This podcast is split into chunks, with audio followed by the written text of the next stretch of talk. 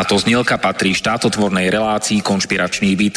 Poslaním relácie je boj proti nekalým praktikám, svojvôle, bezpráviu a organizovanému zločinu v orgánoch verejnej správy, boj proti korupcii a zneužívaniu štátnej moci na kšefty a súkromné záujmy.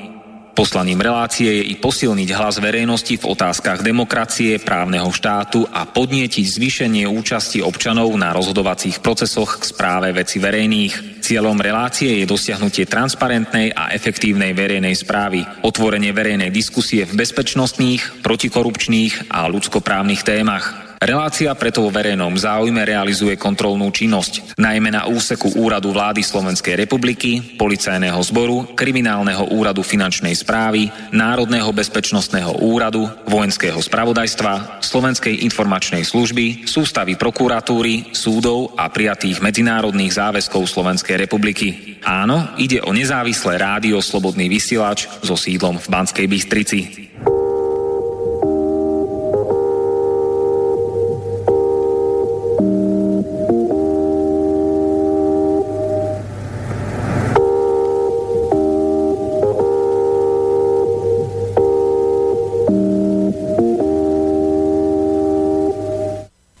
Štvrtok, šestnásteho februára dvetisícsedemnásť. Počúvate internetové rádio Slobodný vysielač, reláciu Konšpiračný byt. A do osemnástej hodiny budete počúvať dnešnú tému, tému, ktorá sa dotýka hostí v štúdiu a určite aj väčšiny ľudí, ktorí si na vlnách internetu zapli teraz Slobodný vysielač. Martin Bavolár praje hodnotné počúvanie, kde sa v Konšpiračnom byte budeme rozprávať aj na tieto témy. Žijeme v totalitnom režime, kde vládne bezprávie, korupcia, svojvôľa, nekalé praktiky, podvody, manipulácie, klientelizmus a kriminálne štruktúry. Táto dnešná otvorená diskusia o zakázaných a zamlčovaných témach bude s hosťami, ktorí sú poškodení a prenasledovaní občania, ktorí tu a teraz v Konšpiračnom byte nahlas povedia dôkazy a rozhodujúce skutočnosti. Uvediem dnešných šiestich hostí, ktorí sme spolu v bratislavskom štúdiu. Michaela Ozuka, hudobníčka, aktivistka s menom Miki Ozuka, ďalej Zlatica Mišechová, obeť totalitného režimu, Jozef Palacka, poškodený občan, Andrej Palacko, občanológ, slobodný umelec, Peter Čajka, vizionár a Jozef Lech, prenasledovaný policajt. Teraz dvomi, tromi vetami niečo poviete sami o sebe, aby ste sa priblížili poslucháčom. Nech sa páči, začneme. Dobrý deň, ja som Michaela. Miki Ozuka je moje umelecké meno a v podstate um, som veľmi vďačná, že môžem mať priestor v takomto nezávislom rádiu, lebo tie ostatné sú také, um, dá sa povedať, no je, sú to masové médiá, ktoré sú um, zmanipulované a uh, ani nechcú pustiť naozaj kvalitnú, peknú hudbu do éteru a um, tak preto vlastne som veľmi vďačná a ďakujem pekne. Posielam slovo ďalej. Dobrý deň, ja som Zlatica Mišechová, som poškodená. Ako bych to povedala, trenčianska prokurátora to nechce vyšetriť, zastavuje nám to. V podstate bol tam trestný čin, policaj nám povedal do očí, trestný čin sa stal, ale nesmieme to vyšetriť, pokračovať ďalej, musíme to zamiesť.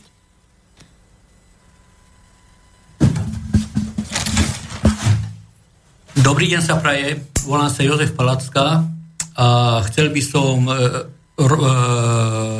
týmto, týmto éterom, internetovým rozhlasom upozorniť na moje, na moje problémy a ja počítam, že sa to týka veľa ľudí. štrnásť rokov chodím po súdoch, po úradoch, jednoducho okradli ma o majetok, okradli ma o byt, e, vlastne lepšie povedané o dom, nemôžem sa k domu jednoducho dostať, dopracovať, každý vás len e, odstrkuje, milión šelijakých žiadostí od vás žiadajú, ja mám tento problém a dúfam, že až budem mať čas, tak vám okolo toho ešte ďalšie poviem. Ďakujem za to. Dobrý deň, pozdravujem prebudených Slovákov. Ja som, jak ma nazývajú na celej planete, svetoznámy osobnosť planéty, fotograf, ktorý som fotil svetové osobnosti planéty. Bol som s Fidelom Castrom, ktorého milujem, s Hugo Chávezom, ktorého milujem. Bol som s pätnástimi prezidentami Latinskej Ameriky. Juan Tarena, Javier Sotomayor, Teofilo Stevenson, Ana Fidelia, Omar Portuondo, Daniel Ortega, García Márquez, svetové osobnosti planéty, Stevie Wonder, Paul McCartney, Joko, Košinekon, Roxette, opera, jazz, divadlo, film. Ja mám všetko nafotené, ako má, málo do na planete. A preto som vlastne tu na šťastný v tomto krásnom slobodnom rádii, lebo toto je jediné slobodné rádio na Slovensku, aké Slovensko nemá žiadne slobodné nič. Všetky zákony sú protiludské, urobené politickými vrahmi a zločincami. Dobrý deň prajem a želám všetkým poslucháčom vlastne slobodného vysielača krásny deň. Uh, môžem povedať to, že som veľmi rád, že som tu. Uh, môžem poďakovať práve Martinovi Balárovi, ktorého mám ako veľmi rád a uznávam ho, pretože otvára kľúčové otázky na Slovensku. Čo sa týka z mojej strany, ja som troška z iného cesta. Uh, chcem povedať to, že ponúkam rôznu jednu alternatívu. Som vizionár veľmi silného medzinárodného programu a projektu, kde vlastne ponúkam alternatívu, ako dokážeme okamžite radikálne riešiť problémy s nezamestnanosťou, s turistickým ruchom, s dotovaním športu a kultúry a takéto veci. Ale chcem spovedať, povedať vlastne aj to, že naozaj je veľký problém, keď máte nejaký dobrý nápad, že proste nedokážete to dostať do éteru. Ak nemáte proste nejaké e, zázemie, nemáte peniaze, nemáte taký vplyv, je naozaj problém to zverejniť a práve toto e, rádio, slobodný vysielač. Prvýkrát po rokoch som sa dostal uh, ako do éteru a som naozaj nesmierne vďačný. Ja potom by som uh, povedal niečo o tomto projekte a o tomto zámere. Naša republika, na tom sa zhodneme všetci, ktorí sme tu v Bratislavskom štúdiu, aj uh, všetci ľudia určite, ktorí nás počúvajú, aj tí, ktorí nás nepočúvajú, je vo veľmi zlom stave. Je tu dennodenne pošliapávaná ústava Slovenskej republiky. Ústava je základ republiky a keď neplatí ústava, potom neplatí nič. Je tu genocída, pretože vládnúca oligarchia vytvára také životné podmienky, ktoré mnohé skupiny obyvateľov likvidujú a sú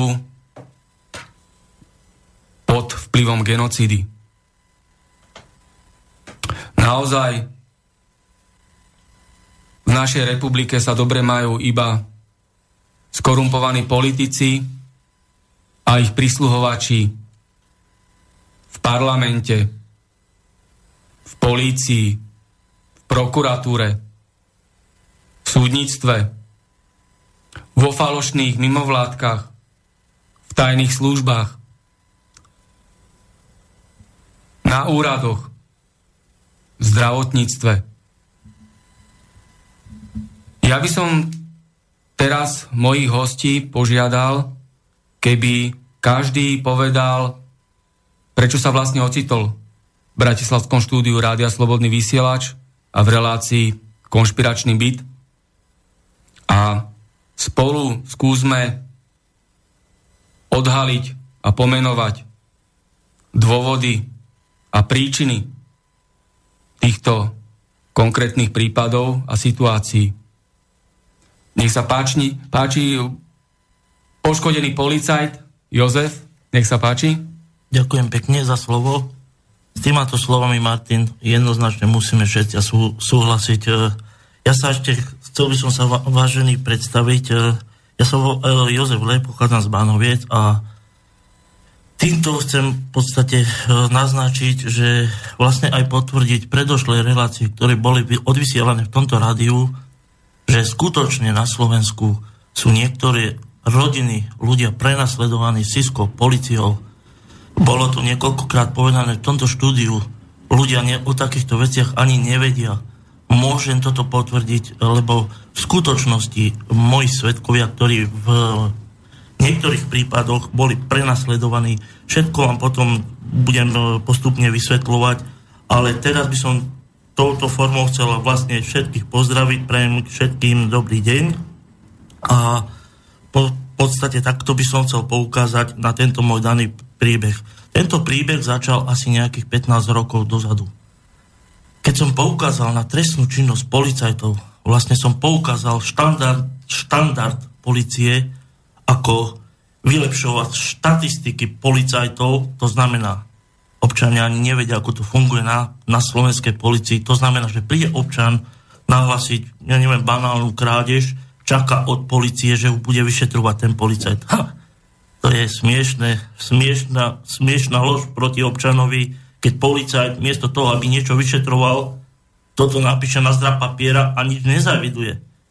Štandardne sa v našom slovenskom štáte, ha, pán teraz Kaliňák niekoľkokrát chváli, ako oni objasňujú, ako oni vyšetrujú. To je všetko lož proti ľuďom. Uh, ja sa vrátim k tomu, ako vlastne ten môj príbeh začal. pätnásť rokov dozadu vtedy bol generálny prokurátor tiež niekoľkokrát v našich slavných médiách, televízie Joj, televízia Markiza, televízia STVčka, Slovenský rozhlas. Bol generálny prokurátor Dobroslav Trnka niekoľkokrát oslavovaný týmito oligarchami, že aký je on spravodlivý, ako rieši veci. Tá spravodlivosť jednoducho je v tom, že miesto toho, aby vyšetroval túto trestnú činnosť, ktorú som doložil dôkazmi, napríklad ohliadkou miesta činu, čo je neodkladný, neopakovateľný úkon, čím policajt začína trestné stíhanie. Tento generálny prokurátor s prepáčením takto závažný doklad, dôkaz zahodil do koša, namiesto toho, aby sa vyšetrovali títo policajti, ktorí boli za takto závažný trestný čin zodpovední, vykašľali sa na to, neriešili jeho, toho konkrétneho policajta, ktorý za toto bol zodpovedný, ale začali prenasledovať mňa, moju rodinu, mojich známych a v podstate týmto môžem potvrdiť reláciu z minulosti, čo tu boli určití pán, páni a hovorili o tom, že na Slovensku je siska, ktorá takto prenasleduje ľudí. Toto všetko je pravda, ja to môžem len potvrdiť, lebo tí svedkovia, ktorí v mojom prípade už svedčili na súde, o tom vedia svoje. Niekoľko svedkov mám takých, čo boli zastrašovaní policiou. Niekoľko svedkov mám takých, čo boli prenasledovaní policiou. Niekoľko svedkov mám takých, že jednoducho chcel svedčiť môj prospech. Policajti prišli za ním, začali sa mu vyhražať. Pokiaľ budete svedčiť prospech Joža Lecha, našijeme na vaše deti, že berú drogy. Zničíme vás, jednoducho vás zničíme chalupu. Podpalíme vám chalupu, zlikvidujeme vás. By ste neverili týmto slovám, ale to je fakt, skutočne pravda. Mám niekoľko zvukových záznamov o týchto svedectvách. Samozrejme, slovenská polícia, slovenská prokuratúra, slovenská generálna prokuratúra a slá, slávny pán Kaliňák takto závažné vyjadrenia, takto závažné obvinenia, ktoré som im predložil, všetkých hodili do koša. Že u nás sa to začalo v roku dvetisícsedem, keď rodičia vlastne kvôli mamininej chorobe potrebovali úver. Chceli si ho narýchlo zobrať z nebankovky, nakoľko robil len tatino, mamina už bola na smrteľnej posteli. Pani, ktorá prišla z Finance Partners, volá sa Viera Reháková Ambrozajová, prišla s tým, že teda akože dohodneme sa na úvere, medziúverové zmluvy s tým, že tatino chodil až večer, nakoľko robil na týždňovkách, dobehol, mu dala podpísať kúpno-predajnú, v živote mu nevyplatila peniaze, nič. Toto všetko sa uťutlalo. Nikto o tom nevedel až do roku dvetisícjedenásť, keď u nás zazvonil jeden, teda toho policajta. Výnimočne môžem pochváliť, bol to pán Bajza, ktorý to vyšetril, menovanú obvinil, ale tu nastal problém. Zrazu nám to vyšší stiahli, obvinenie zmizlo a pán Bajza išiel do dôchodku. To je jedna vec. A druhá vec je, že pánovi Bajzovi všetky dôkazy, čo mal, ja som ich vyslovene dostala zo spisov, či už oznámosti, alebo proste dostali sme sa k ním. Bolo tam, že spolupracovala s notárskym úradom, dokonca ó es bé dé Povazka Bystrica vypovedala, že menovaná si byť neprepísala nič. Zrazu teraz minulý rok sme mali občianskoprávny súd, lebo na prokuratúre nám to stopli, kde zrazu prišla výpoveď bytového. Menovaná si všetko sama prepísala, neboli žiadne problémy, ale máme výpoveď, že problémy boli. Takisto máme sfalšované podpisy. Pánovi policajtovi Santovi stačí, keď niekto prehlási, že podpis je jeho. Jako ja tu niekomu niečo podpíšem, alebo niekto mne podpíše, ja ho sfalšujem a príde niekto na policiu a ja poviem, je to môj podpis, tak automaticky to budem ja platiť? To je normálne. Proste jednoducho máme takýto problém. Každý jeden dôkaz, aj teraz som posielala nové dôkazy, kde nám to pán prokurátor Kriška, na, Kiš, Kriška? Kriška, áno, v pondelok mi napísal list, že ich nepríjma a nebude sa vyšetrovať ďalej. Napísal mi, že to tam je, není to tam, lebo ja som to dostala až teraz. Nebolo to tam, každý jeden doklad sme si sami, nikto nič nekonal, čokoľvek som musela, všetko som musela napísať. Mám sto sťažností na políciu, nikto s tým nič nerobí. Ešte raz dobrý deň. Volám sa Jozef Palacka a ja mám taký problém, že štrnásť rokov chodím takisto po úradoch. E, títo úradníci mi spôsobili taký problém, že ma pripravili o nehnuteľnosť, o dom a záhradu v Šuranoch. Ale to je na tom najhoršie, že ja si myslím, každý jeden bežný občan, keď ide na úrady, sa na tieto úrady aj spolieha. Nejete tam s tým, že vás volá do podvede, oklame, nas, naschvál vám, zle napíše napríklad zmluvu, alebo do tej zmluvy jednoducho ne, nezaviduje, alebo nedá tam také veci, čo tam potrebujete. No a po nejakých rokoch zistíte, že nakoniec vás pripravia o dom, o záhradu. Mňa konkrétne pripravili o dom, o záhradu ma natoľko nepripravili, ak ma pripravili o vchod. No ale to, keď ma pripravili aj o dom, aj o záhradu, lebo však keď nemám vchod, tak nemôžem chodiť do domu, ani do záhrady. Tak prakticky ma pripravili o všetko. No a teraz po e, týchto štrnástich rokoch som sa dopracoval k notárskému poriadku, lebo som sa sťažoval konkrétne otvoreným poviem na notárku Bodkovú z Nových Zámkov, ktorá toto všetko spôsobila. A teraz po štrnástich rokoch som sa do, dopracoval k notárskému poriadku. Až teraz som zistil, že čo všetko mala urobiť, aj predstavte si to, tá notárka neurobila prakticky nič. Ja, ja nechcem uraziť pastiera dobytka, ale ja keby som došiel za pastierom dobytka, ne za notárkou. Toto, toto, kto toto nezažil, neuverí. Tak teraz som podal na ňu trestné oznámenie za podvod, že jednoducho zneužila svoje, svoje právomoci a zneužila to takým spôsobom, že si nás podľa môjho názoru vytipovala, že my sa v jej robote nevyznáme, tak nám písala také doklady, jednoducho, ktoré nemali žiadnu výpovednú le- hodnotu, nemali žiadne právne, nemalo to žiadne právne opodstatnenie, jednoducho a teraz ja som sa na ňu začal sťažovať, podala som aj na notárskú komoru na ňu sťažnosť, notárska komora automaticky sa zastala notárky, ďalej som bol potom na polícii kriminálke ako v Nitre, úrad proti korupcii, tam mi povedali, pán Palacka, tá notárka vás podviedla. No ale argumenty som nemal, žiadne, žiadne paragrafy, žiadne praktické paragrafy, to sú návod, ako na používanie by som povedal, jak má tá notárka podľa tohto paragrafu návodu voči každému človekovi postupovať. Jak máte návod na obsluhu vysavača, alebo čo ja viem, automobilu, alebo hoci čoho, tak tieto paragrafy to sú prakticky návody, jak majú títo právnici voči ľuďom postupovať a čo vám majú vlastne urobiť. Aby ste boli spokojní a spokojne z toho úradu odišli. No ale jednoducho, ja som tento návod nemal, jedine musím poďakovať sa pánovi Minarovskému, to je vyšetrovateľ z Trnavy, ktorý ma presvedčil, že pán Palacka, vidíte, že vás tá notárka podviedla. Poslal to na prokuratúru do Nových Zámkov, tam automaticky zamietli, že on sa nestal, podvod sa nestal, No ale ja som zase už ďalej proti tomu nešiel, preto, lebo hovorím, som nemá žiadne záho- nemá som notársky poriadok, o ktorý sa táto notárka jednoducho opierala, až hovorí, že teraz som zistil, že nám mala, keď dojdete, to hovorí pre všetkých ľudí, ktorí toto počúvajú, keď teraz prídete za notárkou s nejakými problémami, s nejakým človekom, ktorý vám niečo je dlžný, tá notárka automaticky musí písať s vami Notárskú, notárskú dohodu. Jednoducho. Že na čom ste sa u tej notárke dohodli. Tam sa musí ona pod to podpísať, vy sa podpíšete, protistrana sa podpíše a to, ja keby, to je, to je takú, takú úradnú silu to má, ja keby to vydal e, súd, okresný súd, ja keby to vydal, to je také rozhodnutie. No a toto nám notárka nespravila a teraz momentálne sa na ňu sťažujem. Akurát dneska som dostal dopis z prokuratúry, e, kde uznali, zatiaľ, neviem, dokej to pôjde, uznali, že moja požiadavka voči notárke je opodstatnená, že nás jednoducho oklamala a žiadajú vyšetrovateľa, aby toto celé došetril. Chcem byť zvedavý, že kde sa to, jakým spôsobom, kde sa to pohne. Po prípade uvidím, ak budem mať možnosť a bude vás to zaujímať, budem i ďalej ľudí informovať.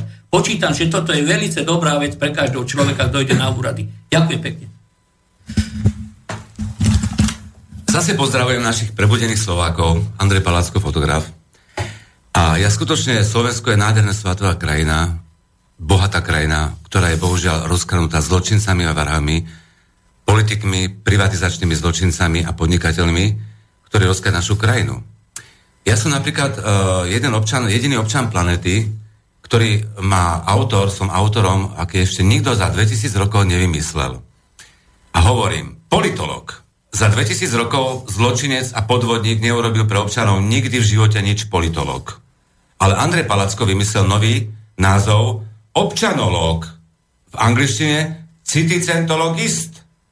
A preto som to vymyslel, aby som mohol pomáhať celej planete a všetkým občanom planety, lebo občanológ bude pracovať pre občanov planety. Politológ, jak som v televízii hovoril, pán politik? Nie, pán odborník. Ministri nebudú mať napísané es dé ká, ká dé há, Smer a všetky tie zločinci a podvodníci, budú napísané pracujem pre občanov Slovenska a meno. Žiadne politické strany, lebo majú byť pán politik odborník. A to sú teda jedna skutočne veľmi vážne veci. A bohužiaľ, ja teraz skutočne chcem povedať veľmi vážne veci, že Slovensko je rozkradnuté zločincami a varhami a keď zoberieme si nerastné bohatstva planéty, energiu, vodu, plyn, automobilové priemysly, fabriky, všetko sú zločinci, ktorí jednoducho nás okadajú o miliardy a bilióny a tí podnikatelia a tí politici, ktorí zarábajú za to miliardy, oni sú v podstate psychicky chorí. Všetci to podnikatelia sú psychicky chorí, degenerovaní a oni z tých miliard, čo majú? Na čo sú im tie miliardy? Oni keby boli normálni a ľudskí, oni sú zločinci a vrahovia, ale keby boli ľudskí, tak všetci občania za všetko, napríklad za auto, nebudeme platiť dvadsať, štyridsať, päťdesiat, dvesto tisíc eur, ale zaplatíme za auto len štyri tisíc. My zaplatíme za auto len za prácu, lebo auto je naše nerastné bohatstvo. Zlato majú vrahovia a zločinci. Zlato je národný majetok. To má byť v elektronických fabrikách, národný majetok, banky. Sú vrahovia a zločinci. Ako americkí Židia vraždia celú planetu, aj ona, americká politika vraždí celú planetu a skutočne národné banky majú byť. Národné banky. Za posledných sto rokov bolo zavraždených milióny ľudí. Milióny ľudí bolo zavraždených, aj milióny Židov. A v bankách mali súkromných miliardy a bilióny a tým, tým ľuďom, chudákom, ktorí boli zavraždení, tie bilióny a biliardy ostali súkromným vrahom? Nie. Národná banka má byť. Lebo Slovákom už nepatrí ani jedna banka. A keď sa stali tieto tragédie, tak tie peniaze dajú deťom, poľnohospodárstvu, potravinárskom priemyslu, zdravotníctvu a dajú to potom jednoducho deť, lebo všetky naše majetky a naše nerastné bohatstva sú naše, nie vrahom a zločincom. Slováci, bohužiaľ, deväťdesiatosem percent vás všetky zdegenerovali. Politici vás totálne zničili. A preto vás prosím, aby ste sa prebudili a ja milujem prebudených Slovákov. Nech sa páči. To je pravda. No, tak. Takže Peter Čajka znova. Tak ľudia, čo ma poznajú, poznajú ma z rôznych firiem a spoločností. Som človek, ktorý aj cestoval troška po svete a menil som rôzne druhy profesí. To, touto cestou by som chcel pozdraviť aj svojich kolegov zo Slovtanu. Proste sú to ľudia, ktorí ťažko pracujú a tak ďalej. A takisto aj z iných firiem, kde som robil. Tu sa jedná o to, že je nám všetkým úplne jasné, že ľudia sú úplne vyčerpaní, unavení a mnohí proste majú čo robiť, aby proste dokázali nejakým spôsobom prežiť do konca mesiaca a tak ďalej, tak ďalej. Mnohí chodia do troch, štyroch zamestnaní a proste jednoducho sa tu na absolútne neobjavuje žiadna inšpirácia, inšpirácia vlastne prečo robiť už ďalej takéto veci. Hej. Jednoducho ľudia nevládzu. Pás. Ale tu hneď aj vyťahnem niečo a poviem vlastne to, že uh, ak si dobre všimneme, tak uh, aj Češi, aj Slováci sú vynikajúci špecialisti, uh, široko ďaleko uznávaní vo svete, dostali sa do veľmi uh, špičkových uh, spoločností, hej, a to uh, každý z nás veľmi dobre vie, máme vynikajúcich vývojárov, máme proste vynikajúcich športovcov, jeden majster sveta a tak ďalej za druhým, olympionici. Hej, že na taký, malý, na taký priestor obyvateľstva, na počet obyvateľov sú to neskutočné proste uh, uh, úspechy. To znamená, že máme v krvi niečo, čo sa len tak nevidí a preto tu nám neprichádza vôbec do úvahy, aby sme si nevedeli poradiť s tými problémami, ktoré máme. A tu sa jedná vlastne o to, že ja chcem prebudiť vysokoškolákov aj mladých ľudí a to z toho titulu, lebo uh, mnohí mladí ľudia hľadajú spôsob, ako odtiaľto uh, doslova do písmena utiecť. Mnohí ľudia by tu prípadne aj mali zamestnanie, dokonca sú tu také prípady, že majú napríklad aj e, majú dobrú prácu, majú dobrý plat, ale jednoducho ako môžu byť šťastní, keď ľudia okolo nich sú proste hotoví. Hej? Takže odchádzajú ani niektorí výnimky. Veľa z nich odchádzajú kvôli existenčným problémom. Ale sú tu aj ľudia, ktorí odchádzajú zo Slovenska z toho titulu, že tu nie je tá klíma. Hej? Frustrovaní a jednozrým a tak ďalej. Hej? A teraz ja poviem to, že my sa spoliehame na našu vládu, spoliehame sa na úniu a na takéto veci. Mne sa veľmi páči toto štúdio z toho titulu, že je tu otvorená diskusia a myslím si, že každý jeden z vás, ktorý by prišiel semka do štúdia, alebo každý jeden človek má čo povedať, lebo to je jeden, jeden príbeh za druhým. Proste. A prečo o tom hovoríme? Lebo dačo tu na chýba. Dačo tu na chýba. To znamená, že niečo nefunguje tak, ako má. A tu vlastne chcem povedať to, že existuje proste spôsob, ako v prvom, v prvom rade dostať ľudí do ulic, prehlbiť vzťahy medzi ľuďmi, naučiť ich spolupracovať.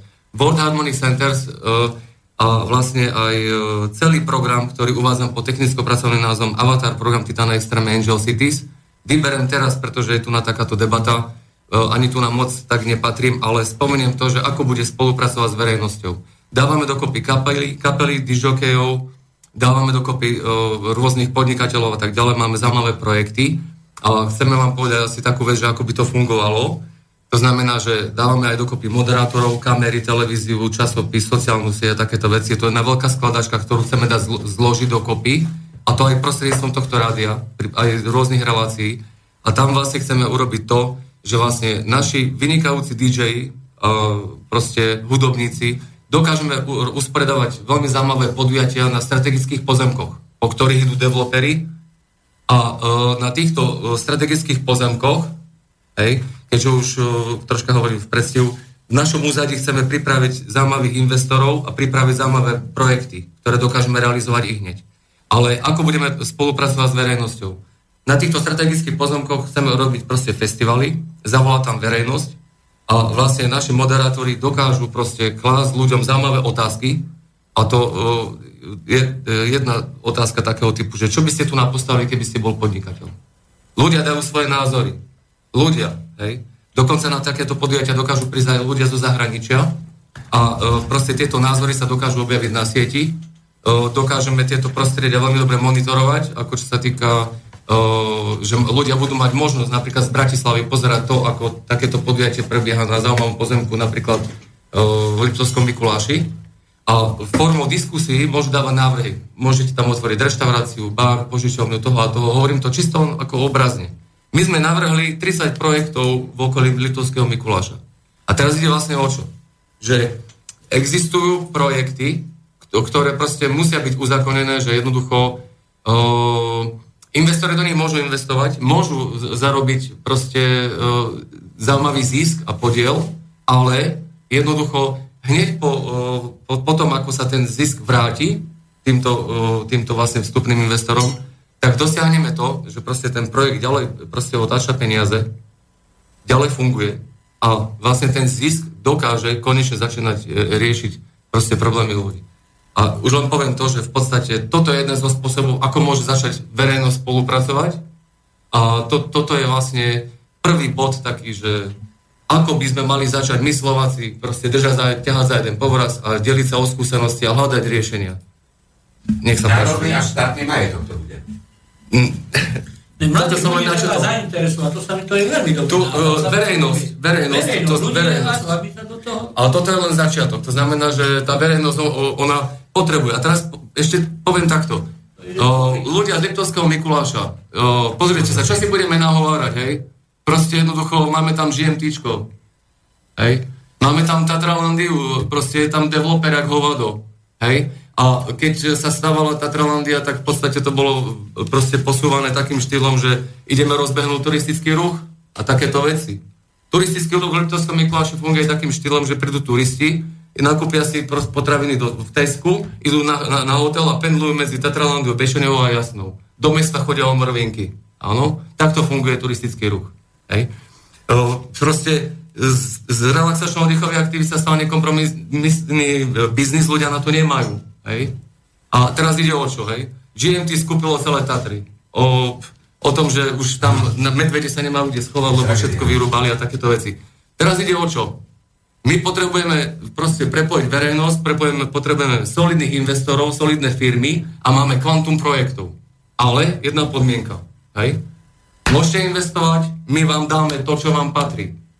Ale keď sa rozbehnú tie projekty, stanú sa generátory a tieto generátory dokážu proste riešiť ekonomiku v regiónoch, ekonomiku v našom štáte.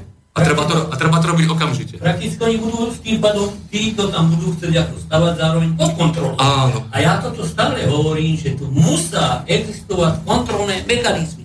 A toto je veľmi múdra. Tu, tu sa jedná o to, že konečne uh, hovoríme o tom, že verejnosť uh, začne uh, sa zapájať do takýchto vecí. A formou hry a zábavy. Formou hry a zábavy.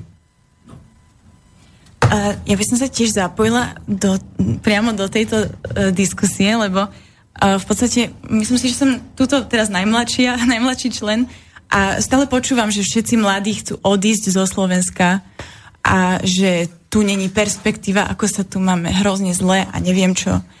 Um, ja mám na to trošku iný pohľad. Um, keď som mala päť rokov, tak sme sa presťahovali do Viedne, uh, akože na, na Zlatý západ s rodičmi a v podstate kúsok, hej, je to, je to kúsok odtiaľto, ale napriek tomu uh, sú to dva svety a som to veľmi rýchlo poňala, že vlastne, že ako sa tu máme neuveriteľne fantasticky, lebo všade inde to není o nič lepšie a dokonca by som povedala, že tak dobre, ako som je tu uh, a možno v iných slovanských krajinách ešte a e, odizolovanie Japonsko možno už ani nie, keďže tam je taká radiácia, vysoký stupeň radiácie, že to je neúnosné pre zem. E,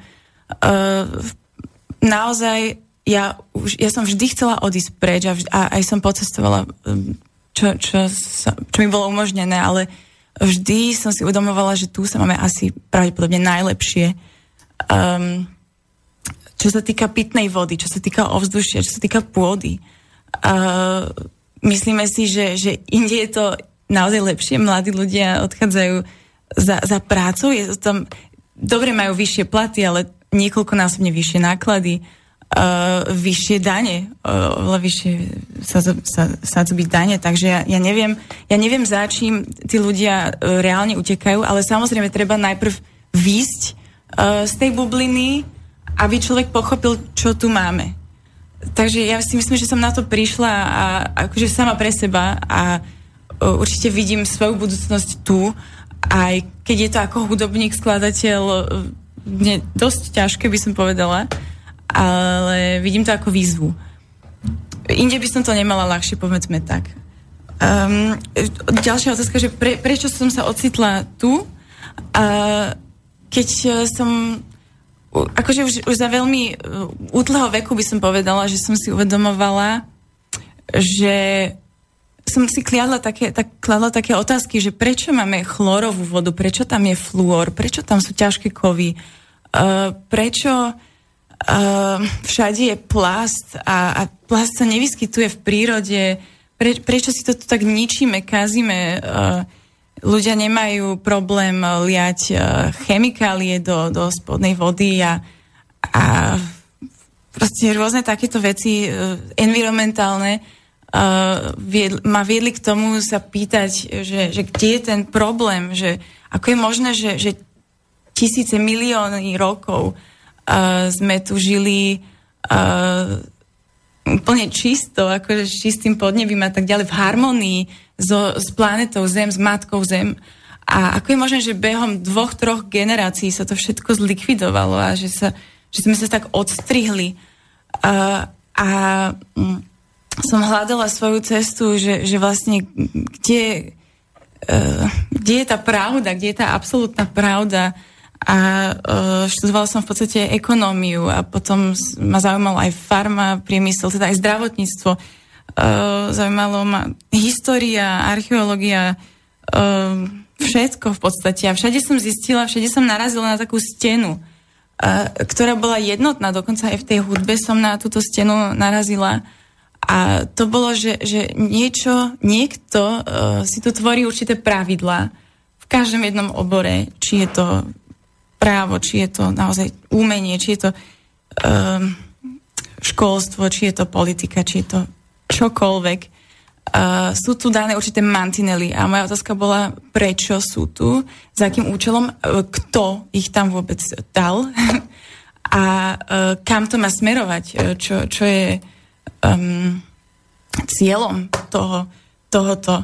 A uh, veľmi ma to znepokojovalo, že, že teda sme tu ako v takej klietke, králiky a že ľudia si tu robia, ľudia, niekto si tu robí pokusy na nás a, a vyslovene nás, na nás testuje rôzne, ak by som povedala, experimenty genetické alebo proste uh, naozaj c- c- je to hrozné. A... Môžem sa vás ja nechať spýtať? Áno, samozrejme. No vy ste hovoríte, že vy ste boli určitý dobu, neviem koľko rokov, v Rakúsku ste žili? Áno, deväť rokov. A keď porovnáte život bežného človeka v Rakúsku uh-huh. a bežného človeka tu na, ja neviem, či aj v Rakúsku je taký marazmus, neprávo, samozrejme. Problémy samozrejme. Rôzne, horšie. Jak sú tu na. Horšie. Ale potom prečo tí ľudia horšie. Sa každý sťahuje do toho? Lebo ráda. Nevedia, najprv musíte ísť von, aby ste ale pochopili, ako to tu dobre. Ja ale veľa naspäť. Ľudí ide naspäť. S týmto veľa ja nebudem ľudí. Súhlasiť, ja som kamionista, čiže som v styku s cudzincami, to znamená nemčina, rakúština, chodím medzi tých policajtov. Niekoľkokrát som bol zastavený. Porovnám slovenského policajta, porovnám rakúskeho policajta, porovnám toho nemeckého policajta. Každý by čakal od neho, že bude jednať podľa zákona na Slovensku. Nie. Na Slovensku zastaví toho obyčajného, ktorý má tam trabanta, toho bude riešiť. V Nemecku, v Rakúsku, tam bude riešiť všetkých rad radom. Ja poviem len takú pikošku, pikošku poviem. Na Slovensku ja chodím milión kilometrov, ako kamionista nabehám veľa. Za mesiac ma v zahraničí nezastaví ani jeden policajt. Prídem na Slovensko, prekročím slovenské naše slávne hranice a zastaví ma cestou stopäťdesiat kilometrov, ma zastaví päť hliadok a každá chce odo mňa niečo do vrecka. Môžem vám Toto na to, je realita. Môžem vám na to odpovedať. Uh, my si tvoríme sami realitu do značnej miery. A keď máme určité očakávania, určité vzorce, tak uh, sa tak si to priťahujeme. Keď už máme nastavenie, že vonku je úžasne a u nás je hrozne, tak samozrejme... Pre, nebudem ani, súhlasiť. Nebudem pre, súhlasiť. To, ja, to sa vás opýtam, ja sa vás opýtam. Kedy vás zastavil rakúsky policajt? Mňa nikto nikdy nezastavil, lebo ja som preto, nastavená. Ja preto, som tak nastavená, že ste vnútorne. Nedopustili sa priestupku. Na Slovensku sa nedopustíte priestupku a ten slovenský policajt vás ide šikanózne, šikanózne riešiť len za to, že pán minister, niekto voľaký riadiaci funkcionár mu prikáže, musíš naplniť našu štátnu kasu, aby sme mali čo žiť. Na Slovensku to tak funguje.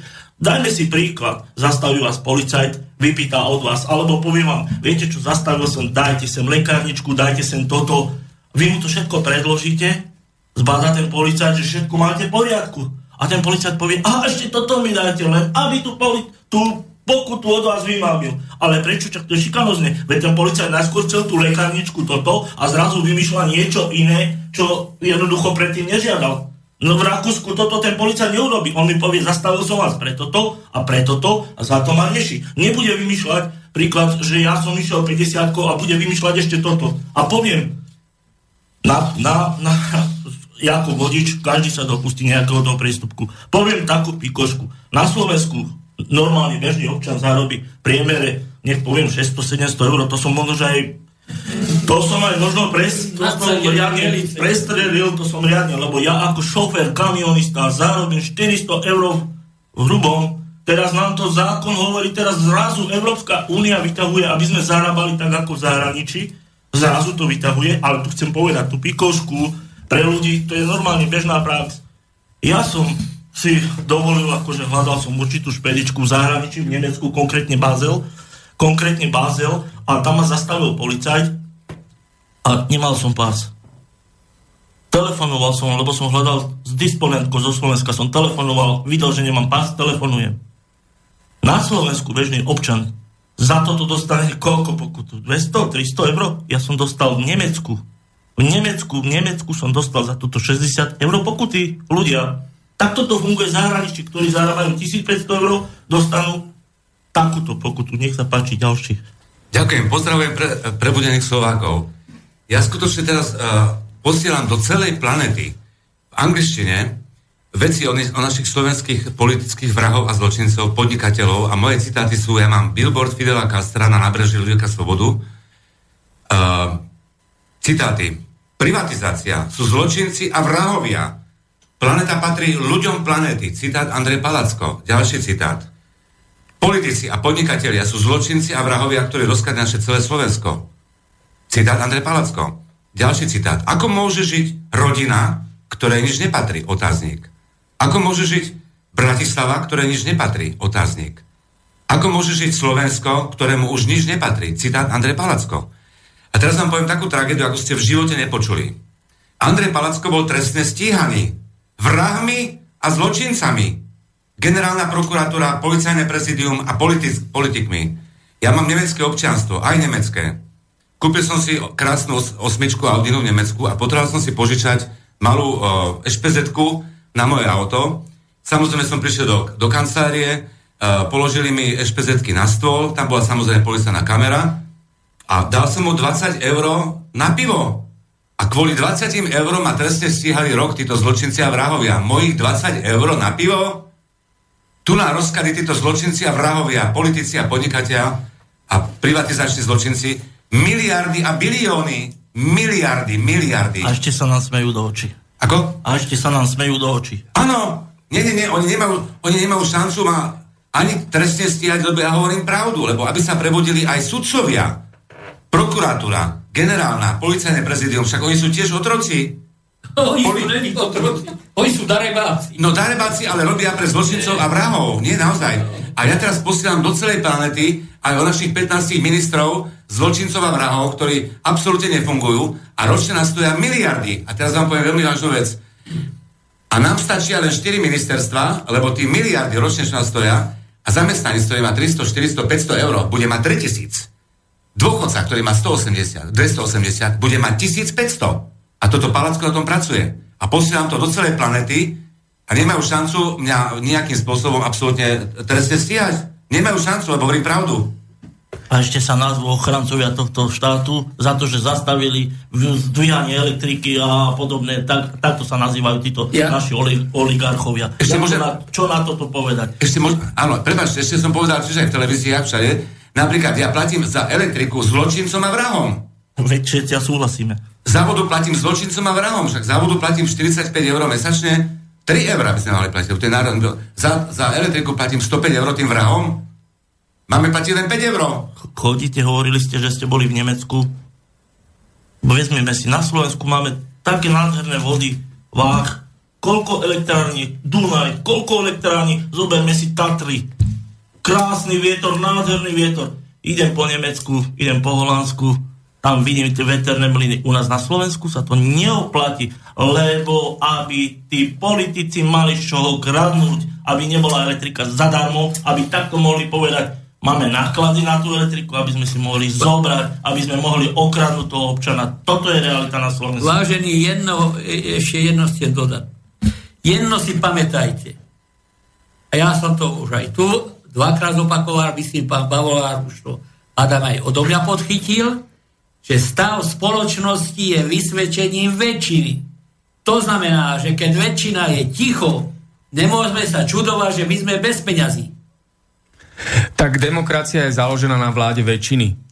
A keď väčšina je bez záujmu, je lahostajná, samozrejme, alebo má strach, tak my, čo sme teraz tu v Bratislavskom štúdiu, sa môžeme aj rozkrájať, nezmeníme nič v tejto republike, pretože určujúca je väčšina. To je princíp demokracie. Rozhoduje väčšina a my, keď sme v menšine, sme prevalcovaní týmito ľuďmi. Potom to vidíme, že jedna banda zlodejov strieda druhú bandu zlodejov vo vláde, sú voľby, dva milióny ľudí ani voliť nejde. Tí, čo idú voliť, tak volia tých istých mafiánov, raz je tam mafián Zurinda, potom je tam mafián Fico, Bugár, hej, Danko a tak ďalej. Sa to stále krúti dokola už x rokov. Treba burcovať ľudí. Ľudia, tak... To sa nedá. Ale ľudia, sa, ľudia, každý musí začať sám od seba. Ten prvý krok musí ale, urobiť každý občan od seba. Ale, a tak, tak... Môžem k tomu ale, niečo... Nech sa môžem, páči. Môžem k tomu niečo povedať. Tu sa jedná vlastne o to, že ako hovorím, ľudia už majú toho dosť, áno? Hej, že proste už neveria, od, pondelka, od pondelka do piatku, niektoré do soboty proste chodia fakt od rána, od, od mrku do mrku, hej, proste do noci chodia tam proste robiť. Unavení sú, radi, že majú trošku času s tými rodinami, s tými deťmi a tak ďalej. A teraz ja poviem jedno, komu to vyhovuje, hej? Tam hore si mydlia ruky a proste jednoducho, teraz si môžeme robiť, čo chceme, lebo, lebo títo ľudia sú natoľko unavení, že sú radi, že si môžu dať, poviem príklad, uh, uh, tie papuče na stôl, otvorí si jedno pivo a proste len skonštatovať, že proste ďalej sa už nedá, hej, nevládzu, hej. To znamená, že uh, my vieme o tom, hej, že proste, že to takto ďalej nejde a že keď to ďalej takto bude pokračovať, že uh, proste to veľmi zle môže skončiť. Ja len uh, chcem... No samozrejme, veľký význam a vplyv majú médiá. Že médiá manipulujú s tou väčšinou národa, lebo, ako som hovoril, demokracia je založená na väčšine a tá vládnúca oligarchia a ten mafiánsky systém potrebuje, aby tá väčšina ľudí bola v ich područí. To znamená cez tie falošné mimovládky, cez mainstreamové médiá, cez verejnoprávne médiá, ktoré sú súčasťou totalitného korupčného systému a organizovaného zločinu vo vláde, prokuratúre, súdnictve, parlamente a tak ďalej a tak ďalej. A ja sa spýtam aj e, dnešnej hostky Michaely Ouskej, teda Mika, Miki Ozuka, že aké máš skúsenosti s hudobným priemyslom, aké tam sú praktiky, je to tam korektné alebo totalitné?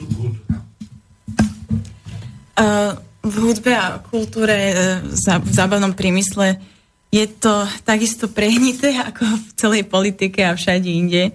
Naozaj som sa len stretla s tým, že uh, úzka skupinka ľudí si drží všetko pri sebe uh, a nepustia tam a nikoho, a držia sa tam zubami, nechtami.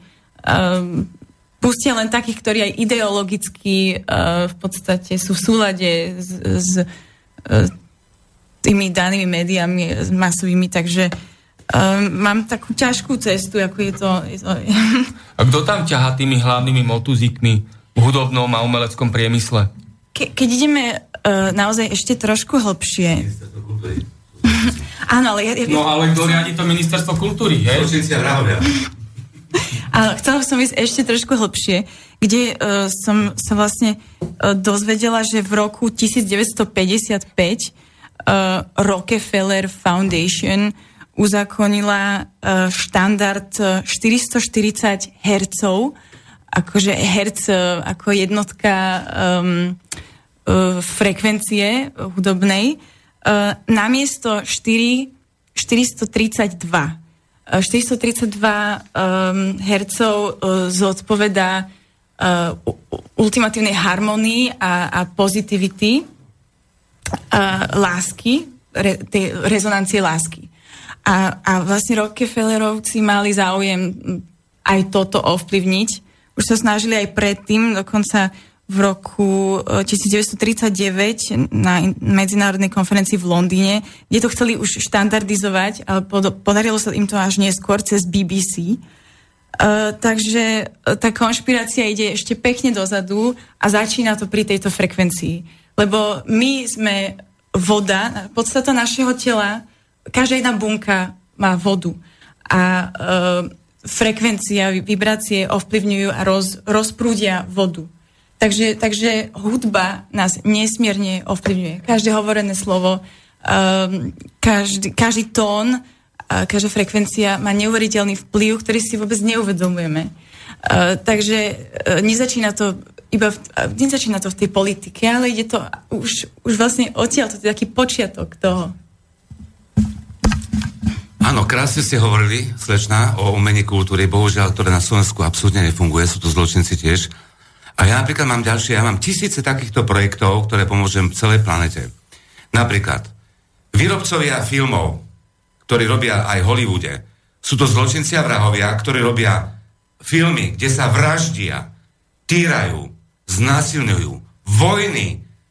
To sú tragické. To sú zločinci a vrahovia, lebo tieto filmy vlastne ničia a degenerujú ľudí celú planetu. Tieto, tieto tragické filmy. Filmy majú byť realizované. Láska, medziľudský vzťah, milovanie, mier, príroda a medziľudské vzťahy. Takéto majú byť filmy krásne. O tom má byť život, áno. Tak to je negativistické, to, čo vyrába ten Hollywood. Áno, to je tragédia. To je tragédia, to je tragédia. Tak pomaly máme prvý polčas za sebou. Urobíme si hudobnú prestávku. Ja požiadam Michaelu Ozku, Miki Ozuka, ktorá dnešná hudobná réžia je v jej rukách, aby nám uviedla prvú pesničku a povedala nám niečo o nej bližšie a si ju pustíme. Nech sa páči. Táto pesnička sa volá uh, Lost Eden, teda uh, Stratený raj. Uh, chcela som spievať uh, v podstate, pre mňa uh, re, hudba je jazykom a vždy som chcela uh, zasiahnuť celú planetu, ako vy krásne hovoríte. Uh, že naozaj univerzálny jazyk hudba. Uh, takže preto som sa rozhodla v angličtine skladať a písať uh, a um, táto pesnička je v podstate o tom, že čo sa naozaj stalo s, s touto krás, krásnou rajskou záhradou, ako je možné, že uh, teraz je to v takomto stave a naozaj nie, nie len na Slovensku, ale globálne, keď si pozrieme naozaj všetko, radiáciu a tak ďalej a tak ďalej. Takže inšpiruje ma to aj hudobne naozaj. Táto téma. Ďakujem. Tell me where is this place that I call home? Tell me where is this place where I belong? I remember it so clearly, it's gone. Seems like I can't go back, I must be strong. Someone tell me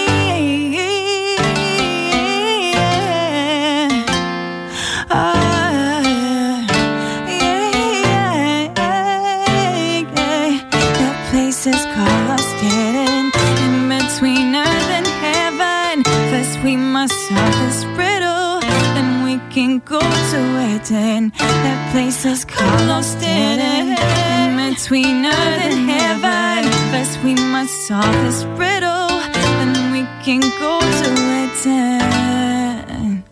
Oh, oh, oh, oh, yeah. It's this place that I call mine.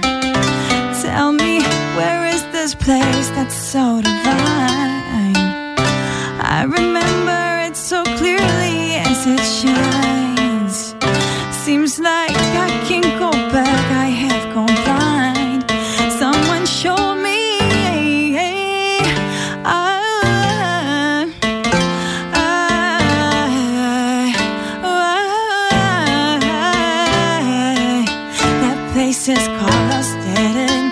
In between earth and heaven, myself is brittle, then we can go to it. And that place is called us dead end. In between earth and heaven, first we must solve this riddle, then we can go to it. And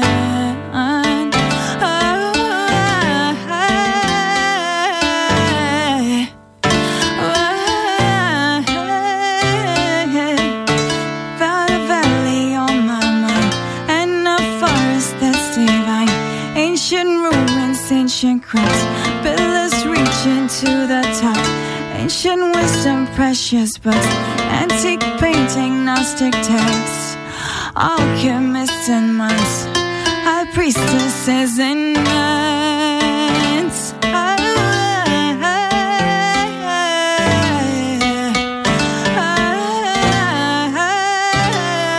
That place is called us Eden. In between earth and heaven, first we must solve this riddle, then we can go to it. And that place is called us dead end. In between earth and heaven, first we must solve this riddle, then we can go to it. And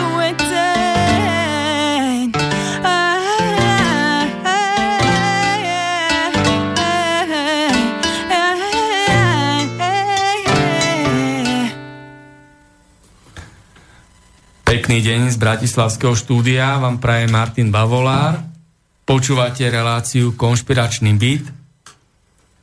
Sme v bratislavskom štúdiu, kam môžete posielať svoje otázky, podnety na mailovú adresu studio zavináč slobodný vysielač bodka es ká, alebo kto chce radšej telefonovať, môže zatelefonovať na telefónne číslo nula deväť štyri štyri štyri šesť dva nula päť dva a rozprávame sa tu o zamlčovaných a zakázaných témach, ktoré nepočujete v mainstreamových médiách, o verejnoprávnych médiách. A ja sa spýtam aj mojich dnešných hostí, aj ľudí, ktorí počúvajú Slobodný vysielač, dokedy nás tu bude terorizovať, zotročovať a okrádať tento totalitný režim, táto skorumpovaná a mafiánska hrôzovláda. Trojnásobný predseda vlády, ktorý verejne vyhlásil, že Slovensko nie je právny štát, ktorý vo verejnosti, v pospolitom ľude má prezývku Fico gorila. Nám kradne a kradne, sa nám vysmieva, okráda nás a pošliapava naše ľudské práva. Fico vláda a Fico opozícia každý deň predvádza svoje ďalšie a ďalšie gorilie divadlo. Prečo už konečne táto Fico vláda aj s Fico opozíciou neriešia obrovské majetkové podvody, privatizačné zlodejiny, korupčné aféry, mafiánske vraždy a kauzu gorila? Kauza gorila, ktorá je súčasťou obrovskej chobotnice, ktorej chápadlá sú po celej Slovenskej republike. Od obecných úradov, miestnych úradov až po najvyššie miesta na ministerstvách, vo vláde a v parlamente. Rozprávame tu o konkrétnych prípadoch, o vašich skúsenostiach s totalitnými praktikami a totalitnými médiami a totalitnými metódami. Ale tie tu budú stále medzi nami. Pokiaľ sa kauza gorila nevyšetrí a tí, čo spáchali organizovanú a rozsiahlu trestnú činnosť. Nebudú spravodlivo potrestaní a to, čo ukradli republike, aj vrátia republike. Pretože Ústava Slovenskej republiky jasne a zrozumiteľne hovorí, že všetci máme rovnosť pred zákonom. Ale je tu to rovnosť pred zákonom? Ako sme tu rozprávali o týchto cestných kontrolách, o jednotlivých vašich zlých skúsenostiach s políciou, prokuratúrou, kde aký ubožiak ukradne dva rožky, tak tam nabehne desať nafúčaných policajtov a robia hneď poriadky. Ale zaujímavé, že nie sú takíto razantní a predpisoví vo vyšetrovaní skutočnej kriminality, skutočnej kriminality a trestnej činnosti. Prečo to tak je? Skúsime pomenovať príčiny a dôsledky tejto zlej situácie, ktoré sú len sprievodnými znakmi tohto totalitného režimu, tohto koncentračného tábora, lebo my žijeme vlastne v jednom obrovskom koncentráku všetci, kde sa dobre majú iba skorumpovaní politici a ich prisluhovači. Oni majú tú demokraciu a my máme genocídu. Sú pošliapávané naše ľudské práva,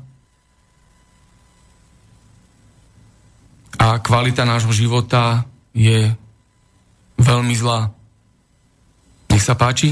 Áno, pán redaktor je krásna svetavá osobnosť, hovorí pravdu a chce vám tiež pomôcť celému Slovensku aj celé planete. Ak spomínal napríklad e, tých našich politikov, ja hovorím, že sú to zločinci a vrahovia. Teraz napríklad pri Nitre idú robiť so zločincami a vrahmi novú fabriku Jaguára, chcú robiť zase automobilový priemysel, ktorí sú zločinci a vrahovia. Tieto automobilové priemysly po celej planete vyrábajú autá z našho nerastného bohatstva. Oni zarábajú na tom miliardy a bilióny, títo vrahovia. A si predstavte, že Slovensko má zaplatiť Jaguaru tristoštyridsať miliónov eur, aby, za, aby zamestnali osem tisíc otrokov? Nie, Palacko bude riešiť takto. tristoštyridsať miliónov. Kúpi milióny oviec, milióny kráv, milióny prasiat, milióny sliepok a Palacko zamestná sto tisíce ľudí aj všetkých Rómov. A to bude nádherný život. Lebo skutočne, ak to bude národné a štátne, tak všetci budeme šťastní. A teraz títo, jak som spomínal, tí miliardári, politici, zločinci a vrahovia, tí podnikatelia, tí privatizační zločinci a vrahovia, oni sú chorí. Na čo sú im tie miliardy? Im stačia len tisíce, desaťtisíce. Tie miliardy patria ľuďom, planéty, ľuďom, lebo Slovensko je nádherná krajina, ale bohužiaľ je celá rozkranutá, zničená a o dva roky idem kandidovať za prezidenta Slovenskej republiky a skutočne, lebo voľby na Slovensku sú zločinci a vrahovia. Voľby si riešia politici. Voľby za dvadsaťsedem rokov neboli absolútne riešené, neboli zmenené. Všetko si riešia oni, lebo všetky politické strany sú priatelia, ale v televízii sú nepriatelia. Čiže takto to je tragické. Toto je môj hlas. Ja by som sa tiež pridal k tomuto a ako pán Martin Bavolár naznačil, že prečo na Slovensku nie je vyšetrovaná kauza Gorila. Ja by som poukázal spätne na ten môj príbeh, že prečo som bol vyhodený od tej polície, lebo určite, niektorí ľudia si určite na to položili otázku. Samozrejme, pretože som poukázal na tú trestnú činnosť policajtov, samozrejme týmto príbehom chcem poukázať aj prečo na Slovensku nie je vyšetrovaná tá kauza Gorila. Pretože som teda poukázal na tú trestnú činnosť tých policajtov, tak samozrejme treba sa ma bolo treba odstrániť, zbaviť. Teda policajti na mňa našili dopravnú nehodu v aute, ktorom som nesedel. To im nestačilo, to im stále nestačilo. Bolo treba na mňa našiť trestný čin, aby som išiel do basy. To sa im samozrejme podarilo. Uh, moji priatelia na Facebooku videli krásny príbeh, keď banovská polícia vyšetrovala trestný čin, skutok, to, že ja som napadol z piatich policajtov troch, teda bolo ma treba odstrániť, dostať do basy. To stále nestačilo. Povedzme si príbeh, prečo není vyšetrovaná kauza Gorila. Bánovský vyšetrovateľ, kolega policajtov bánovských, ktorí na mňa našili vymyslený ich skutok, zlomili mi nos, zrazili ma policajným autom. okresný prokurátor na to, keď jasné závery kamery policajnej, podotýkam policajnej, jasne vidieť, ako do mňa vrazí policajné auto a tento banovský prokurátor povie, nič sa nestalo, lebo policajt povedal, že sa nič nestalo, tak sa nič nestalo. Stále nestačilo. Bol som predvolaný na výsluh do Banoviec, zlomili mi ruku. Samozrejme, nič sa nestalo, spravil som si to sám, lebo to urobil policajt. Ľudia, prečo nie je vyšetrovaná kauza Gorila? Tu máte jasný názorný príklad. Bo treba ma odstrániť, lebo som sa postavil tomuto systému, poukázal som na to, že policajti páchajú trestnú činnosť, policajti páchajú trestnú činnosť a toto není všetko. Ja vám poviem ešte môj krásny príbeh, o ktorom som začal. Bánovskí policajti, čiže z piatich som napadol troch, zlomili mi nos. Teraz vyšetruje to bánovský vyšetrovateľ. Pokiaľ bolo treba vypočúvať bánovských policajtov, držali si spis tam, v Bánovciach. Oni neboli zaujatí. Zrazu keď majú všetko spísané, oplyňovali svedko, dali, podložili svedkovi, dali mu hotovú zápisnicu, toto podpíš. A ten svedok na súde hovorí, pre Boha, veď ja som takéto niečo netvrdil, ja som to ani nevypovedal, to čo je, ako je to možné. Pred súdom sa svedok priznáva, že on to nevypovedal. Banovský súdca samozrejme, že to nevyhodnotí, lebo je to proti policii, proti tomuto štátu, proti tejto mafii gorilej. Jednoducho poukazuje na tie praktiky, jednoducho ďalší svedok, ktorý vo veci poukazuje na to, ako som bol napadnutý, aký som bol krvavý, aký som bol dobitý. Samozrejme, všetko bokom. Každý videl ten príbeh na Facebooku, je tam veľa vecí, veľa, na veľa vecí poukazujem. Jedna z pikošiek, ktorá v tomto prípade stojí za to, tu je kolegyňa z, od Nového Mesta a v podstate znova Trenčanská prokuratúra. Pomôčim... V našom štáte, ja poviem, tento príbeh odvysielala v tom čase Lampareň. Markizácky, markizácky advokát hovorí, v tom jednom z tých záberov som bol na zemi, jak ma policajti ťahali dole tvárou po zemi, neľudské správanie, advokát, jednoznačne ponižovanie ľudskej dôstojnosti. Povedal som na to sťažnosť, kontrolný orgán Trenčín vyhodnotil moju sťažnosť za neopodstatnenú. Viete na čom? Položil to na základe toho, že policajti spísali k tomu hlásenie o použití donúcovacích prostriedkov. Ale teraz sa podržte. Ja som si toto hlásenie o použití donúcovacích prostriedkov vyžiadal. Ha, pán minister, na čele s tou slávnou kontrolnou mašinériou mi ho nesprístupnili. Viete prečo? Odkázali mi, lebo ho nemáme. Takže postavili moju sťažnosť na základe dôkazu, ktorý neexistuje. Toto je vyšetrovanie gorily. Takto čakáte od týchto, aby riešili políciu? Nikdy v živote. To nečakajte, že budú riešiť prokuratúru. A či sa ďalšie? No, tu nemá kto vyšetrovať také kauzy, ako je kauza gorila, pretože vedenie prokuratúry je skorumpované a mafiánske. Vedenie polície je skorumpované a mafiánske. Vedenie súdnictva je skorumpované a mafiánske. Úrad vlády je skorumpovaný a mafiánsky. Takže, ako sa hovorí a platí to, ryba smrdí od hlavy. Takže keď vedenie týchto bezpečnostných zložiek je kriminálne, je protispoločenské a neplní si svoje pracovné povinnosti a pracovné úlohy, za čo my ich živíme, daňoví poplatníci, tak sa proste tuto nikdy nič nevyšetrí. Všetko pôjde do strate, na to vidíme. Policajt Marek Gajdoš štyri roky nedokázal napísať predvolanie Robertovi Ficovi, prečo bol v konšpiračnom byte na Vázovovej ulici v Bratislave, čo tam robil. štyri roky. Celý špecializovaný policajný tím nič také nedokázal napísať pod vedením Mareka Gajdoša. Teraz tam je Lukáš Kyselica. Ja preto aj cestou tejto relácie Konšpiračný byt verejne vyzývam policajta Lukáša Kyselicu, aby si plnil pracovné povinnosti a pracovné úlohy, ktoré mu určuje Ústava Slovenskej republiky, zákon o policajnom zbore a ďalšie príslušné právne predpisy. Pretože to je jeho elementárna povinnosť. Chodiť do práce, riadne si plniť pracovné úlohy a pracovné povinnosti.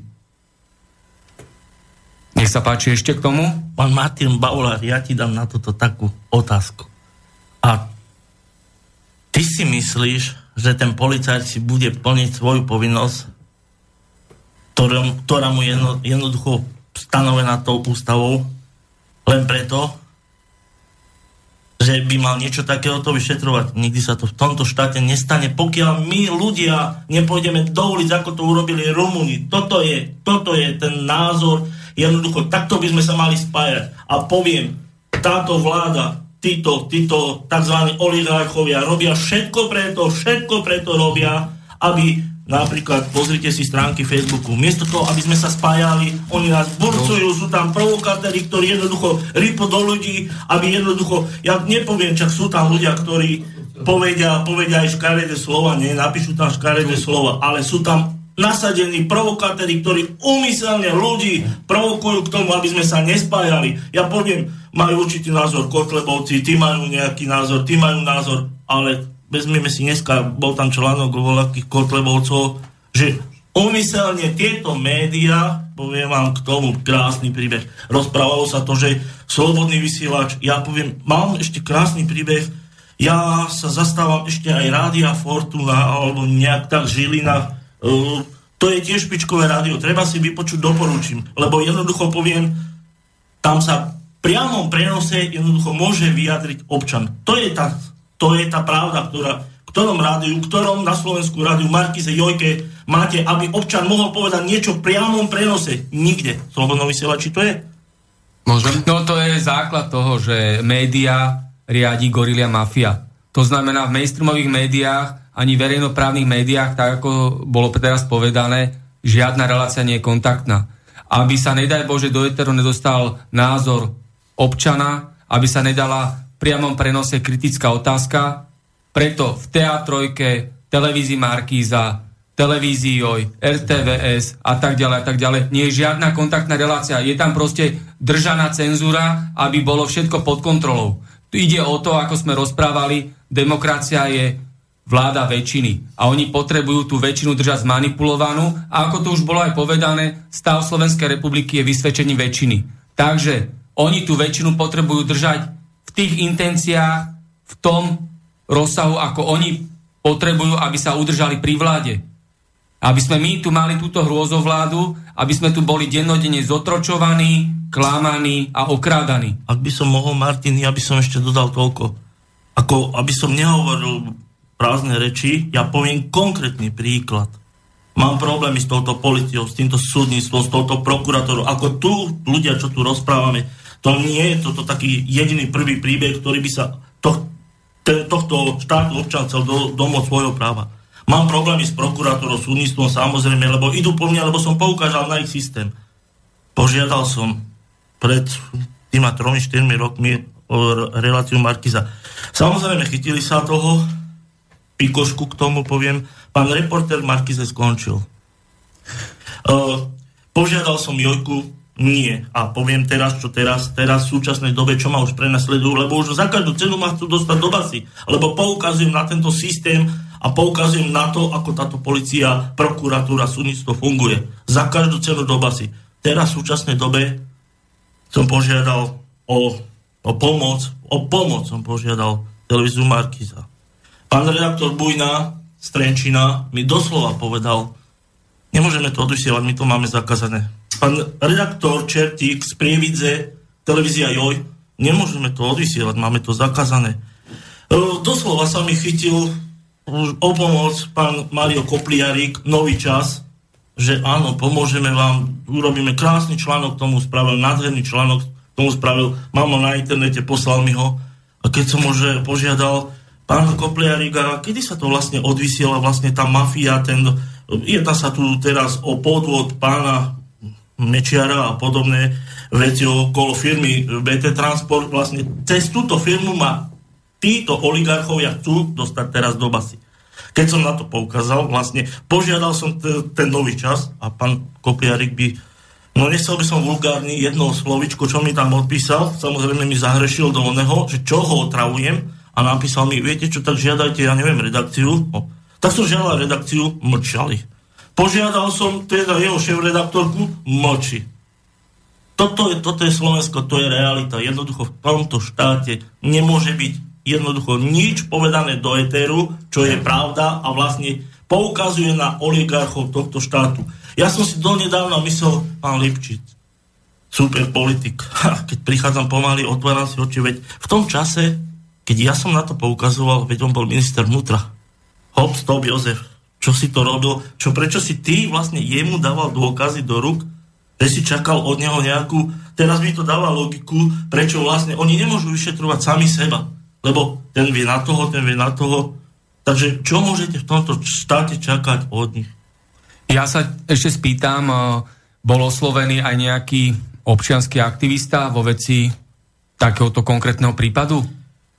O, neviem, nerozumiem otázke. O, občiansky aktivista Martin Bavolár, a tu si zoberme. To je jediný človek, ktorý mi ako pomohol, ktorý mi pomohol, zavolal ma sem do rádia a vlastne teraz vám môžem povedať, jaká je realita okolo mojej osoby, okolo vlastne toho prenasledovania. Môžem vám poukázať, vlastne veď tu bolo odvysielané niekoľko šotov aj ohľadom toho, že na Slovensku je Siska k tomu riadená, aby likvidovala, likvidovala slovenské rodiny, a to je pravda. Uh, neviem názov presne tej charity, čo to tu spomínali. Uh, Charita na pomoc ľuďom prenasledovaným tajnou službou. A toto je to, ja vám poviem krásny príklad, to, čo som vám rozprával, tých troch policajtov, čo som mal údajne napadnúť.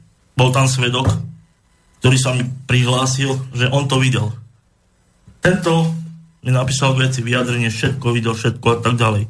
Zrazu bol predvolaný na súd do Banoviec, verejne, pred všetkými, nebol ani ako utajený svedok, lebo išiel svedčiť proti policajtom. Samozrejme, pani súdkyňa urobila všetko preto, aby ho už len týmto predvolaním zastrašila.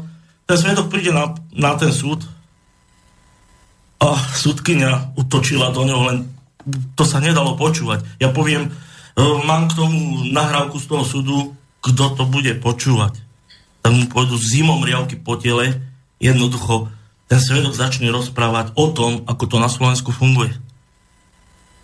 Začal byť prenasledovaný. Môže volať? Ak by som mohol, ja to dokončím, pardon. Uh, začal byť prenasledovaný touto Siskou. Tým spôsobom začal nočné telefonáty. Súdkyňa hovorí, to, to mohol urobiť aj obžalovaný a tak ďalej. A ten svedok hovorí, prepáčte, ale ja som začal byť prenasledované aj čiernymi autami. To sú práve tie autá, ktoré tu spomínala tá karta. Charita ja, na vám, oso... ja vám na toto niečo poviem. Ne? Ja som Patriku tak hádam medzi najstarších. Ja sa pamätám na šesťdesiaty ôsmy rok.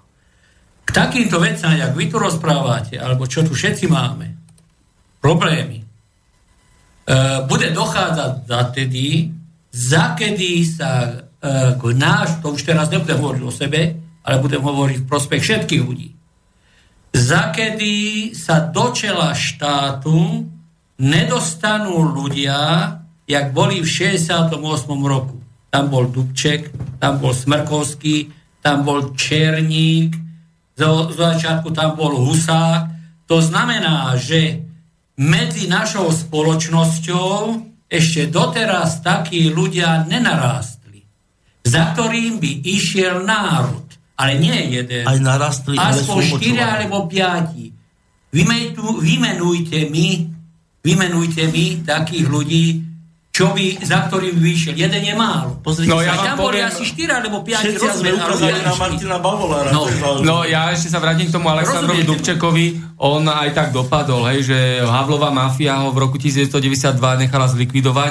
Treba si prečítať svedectvo jeho syna Pavla Dubčeka, ktorá je, ktorá je dostupná aj na internete, kde to všetko s, dô, s dôsledkami detálne povedal, aké boli príčiny, prečo to bolo, komu prekážal, že nesmel byť prezidentom Československej federatívnej republiky, lebo by zabránil privatizácii a tým zlodejinám. Tak vtedajšia Havlová mafia ho potrebovala odstaviť, aby nekandidoval na prezidenta, a potom ho nechali zavraždiť, aby už ho bolo úplne im nezavádzal. Takže on, ja vám môžem rovno povedať, on keby bol prezidentom Československa, tak by sa vôbec nestali tieto zlodejiny, privatizačné kr- rozkrádačky, organizovaný zločin by tak nekvitol, ako Česká teraz kvitne.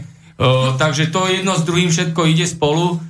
Tak osemdesiatom deviatom to je to, to je to, že on rozprával o tom, že občianska spoločnosť s ľudskou tvárou, respektíve socializmus, vtedy, keď rozprávame o tom roku devätnásťstošesťdesiatosem šesťdesiatdeväť, socializmus s ľudskou tvárou, hej, proste zachovať tú ľudstv, ľudskosť, zdravý rozum, aby, to je naj, najlepšia obrana voči týmto totalitným praktikám, totalitným médiám, o, čo, o totalitným metodám, o ktorých tu rozprávame.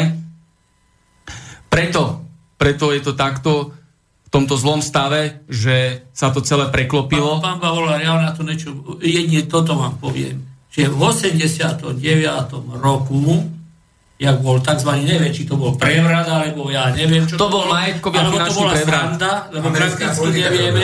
Rozumiete, ja vám na to niečo poviem. Zasa vrátim k tomu šesťdesiatom ôsmom roku. V šesťdesiatom ôsmom roku, hovorím, boli štyria a päť vodcovia, takzvaní, čo chceli zmenu v republike. Ale povedzte mi, v osemdesiatom deviatom roku, dajme tomu, bol tam len tento Dubček, čo už na tej relatívne už bol to starý, akí vodcovia tu boli?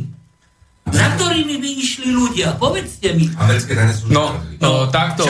To už sme to tu preberali. To robia aj teraz. To, to robia aj teraz. Nie, vtedy, to stále robia. Dobre. Môžem len uh, reagovať, že, že hľadáme vonku, zvonka na nejakého vodcu? Potrebujeme my vodcu? Ja si myslím, že každý jeden z nás sa musí stať tým vodcom. Každý jeden z nás. Len to som chcel povedať. To je v poriadku, ale ja hovorím, na toto sa treba spájať. Mohol by som, ak dovolíte. No, ešte sa vrátim k tomu osemdesiatom deviatom roku. To nebola žiadna revolúcia. Už sme to tu niekoľkokrát preberali v Slobodnom vysielači. To bol riadený majetkový a finančný prevrat. Presne. Kedy eštebácká oligarchia a komunistická strana spolu s Havlovou mafiou to už dávno pred rokom devätnásťstoosemdesiatdeväť pripravili celý scenár a to už bolo len sprievodné divadlo, november osemdesiatdeväť, hej. No, medzi tým prišli mailové otázky, takže dáme si teraz také mailové kolo, aby sme odpovedali poslucháčom. Dobrý deň prajem všetkým v rádiu. Chcem len potvrdiť slova toho pána kamionistu. Ja som bol napríklad v Anglicku a tam ma nikdy nezastavil policajt. Nikdy som sa s policajtom na cestách nestretol.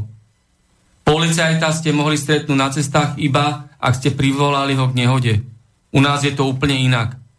Polícia na Slovensku skutočne už zdiera vodičov, tak sa to môže javiť. Ďakujem a zdravím vás, nech sa darí. Ďalšia otázka, ktorá prišla do našej poštovej schránky. A myslíte si, že tí, čo išli voliť, si dobrovoľne volia mafiánov? A čo majú na výber? Osobne si myslím, že aj tak tí, čo sú zvolení, neurobia skutky podľa svojej vôle. Že sú už len poskokmi niekoho. Takže vy poviete, musí každý začať od seba. Čo to vlastne znamená? Čo ja tu už začnem, keď je to úplne jedno, ktorého použijem expresívny výraz, cicín brusa, tam zvolím, keď reálne on moc v rukách má si tak, ako ja, čiže nemá. Možno preto sú tí ľudia ľahostajní, lebo jednoducho nevidia možnosť zmeny. Takže, ako máme začať od seba? Čo mám napríklad urobiť ja sám? Pýta sa poslucháč Michal. Chce niekto sa k tomu pripojiť tejto otázky a odpovedať? Takže nech sa páči. Ja som vravela, že teda mali by sme začať od seba a uh, ja som to myslela z toho hľadiska, že um, myslím si, že, by sme, že máme povinnosť vytvoriť uh, novú spoločnosť, ktorá uh, ktorá je trošku inak smerovaná. Aby sme nehľadeli teda von na, na niekoho, na nejaké autority alebo na niekoho, kto nás spasí. My sa dokážeme len sami spasiť a tak, že um, musíme si uvedomiť, čo sa deje. Musíme si byť toho vedomí. Mali by sme všetci uh, uh, nejakým spôsobom sa dozvedieť o tomto všetkom, teda o tom rozprávať uh, s čo najväčším počtom ľudí. Mali by sme si vypnúť tie masové médiá a uh, Uh, nekupovať uh, Súhlasím. plus sedem dní a akože Mož... tieto m, povedzme si uh, tieto z, z, zmanipulované uh, časopisy a neviem čo a, a naozaj by sme sa mali nad tým zamyslieť, čo konzumujeme a nielen, nielen jedlom, ale aj myšlienkami uh, vzdelávať sa a vzdelaním uh, príde určitý rozhľad a rozhľadom sa začneme spájať s ľuďmi, ktorí budú podobne na tom a e, pomaličky si vytvoríme novú spoločnosť, ktorá bude osvietená, nazvime to.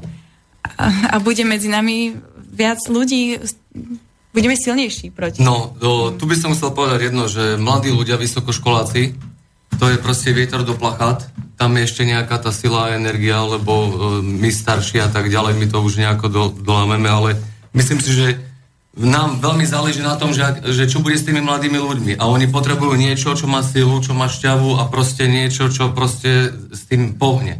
Môj predchádzajúci príspevok bol vlastne taký, že ľudia sú unavení jedno s druhým. To znamená, že už ich nikde nedostanete. Nikto nechce žiadne problémy navyše a tak ďalej. A tu e, ja som prišiel s niečím, na čom som pracoval roky. Budem hovoriť o tom, ako formou hry a zábavy dokážeme riešiť krásne problémy. A je to vlastne úplne jednoduchými proste, proste mechanizmami a postupmi. Napríklad problém nezamestnanosti. Hej, poviem to rýchlo. Uh, išiel som za majiteľmi podnikov, hovorím im, viete čo, uh, mám pre vás takúto ponuku. Urobte si prenosný výčap, urobte si športový tím. Áno?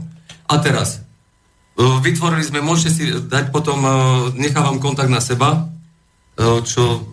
aby ste vlastne mohli to, čo ja hovorím, aby ste si mohli overiť, že naozaj to tak je, že takto to chceme robiť. To znamená, že máme nejakých desať podnikov, ktoré si proste urobili uh, vlastne ten prenosný výčap, uh, proste športový tím a my dokážeme organizovať proste podujatia na externých plochách. Uh, vytvárame portály, časopis, sociálnu sieť, proste televíziu, rádiu, postupne. Ale o čo tu ide? Na týchto externých podujatiach získavajú majiteľia podnikov reklamu, získavajú možnosť predať viacej piva, viacej zarobiť, pričom ich podniky ďalej fungujú, ale sú vlastne jednoduchým spôsobom prinútení zamestnať ešte dvoch alebo troch čašníkov. O čo nám ide? Nám ide o to, aby sa proste prehlbovali vzťahy medzi ľuďmi, áno? A vlastne niekde formou hry a zábavy dokážeme riešiť takéto veci. Tie kontaktné údaje? O, tu na, vlastne ja poviem to, že mám, ja mám proste celý postup, celú schému, obrovské množstvo dát je to. V tejto relácii som naozaj moc nezapasoval. Je nás tu príliš veľa, každý sme veľmi silná e, ako osobnosť, máme si čo povedať. Takže nechám e, kontakty, kontakt na seba, to je vlastne môj profil na Facebooku Peter Čajka bez čo, hej, tam dávam už aj nejaké príspevky. Následne moje telefónne číslo je nula deväť štyri nula deväť jeden štyri jeden osem štyri a môj mailový kontakt je vlastne titaneextreme zavináč gmail bodka com. Chcem teraz nadviazať na Jozefa, čo sa týka tej Trenčianskej prokuratúry. Je to pravda, ako aj on hovoril. Tam si proste musíte všetky uh, doklady, všetko sám si to musíte zdokladovať, doniesť. Napriek tomu, že im tie jednotlivé fakty predložíte, máte to všetko, tak oni to neakceptujú. My sme skoro dva roky žiadali o grafologický posudok, na ktorý nám aj tak nakoniec policajt povedal, že na čo nám je, on nám ho akceptovať nebude. Kde sa preukázalo, a vlastne tu tá štúdiu som to ukázala, tí podpisy nie sú rovnaké, ale policaj to bere, že sú rovnaké. Otec sa vlastne, tam sa jednalo o kúpno-predajnú zmluvu, otec sa vlastne ohradil na malú konfrontáciu s tú pani Ambrozajovú, kde sa jej spýtal, že či mu vyplatila peniaze a policaj mu povedal, ale ja sa vás nepýtam na citové otázky, čo je na tom citové, keď on sa jej opýtal, kde ona vlastne potvrdila, že mu nič nevyplatila, potvrdila, že ona si ešte aj účtovníctvo upravuje. Úver, ktorý vlastne momentálne, o ktorý sa súdime, je na tretiu osobu, nie je ani na otca a napriek tomu trestný čin sa nestal. Pán policajt si stále mele svoje. Ja by som na toto reagoval. Veľmi pravdivá vec, lebo ja s tou Trenčianskou prokuratúrou mám veľké, veľké, velikánske skúsenosti. Ja poviem, zase len firma bé té Transport falšovala vyúčtovanie pracovných ciest. Predložila ich Bánovskému súdu. Bánovský prokurátor, trenčanský prokurátor, nestal sa žiadny trestný čin. I napriek tomu, že to dalo súdu falšované, nestal sa žiadny trestný čin. A ja by som povedal, toto nie je vec len toho Banovského, toho Trenčianskeho kraja. To, to, je, to je celé Slovensko takto. To je tá chobotnica, ktorej chápadlá sú od najmenších, naj, naj, naj, najnižších článkov až po najvyššie miesta na ja ministerstvách vo vláde. Ja by som sa spýtal, čo je vlastne toto za spoločnosť? Táto republika naša. Kde to vlastne speje?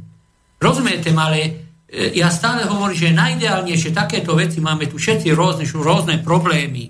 Ale, ale napríklad tak vám poviem, že sudca je zvolený doživotne. Poslanca, ktorý je opilý, napríklad v parlamente, nespraví pre vás nič, žijete za ní, nespraví pre vás niečo štyri alebo päť rokov zbytočne.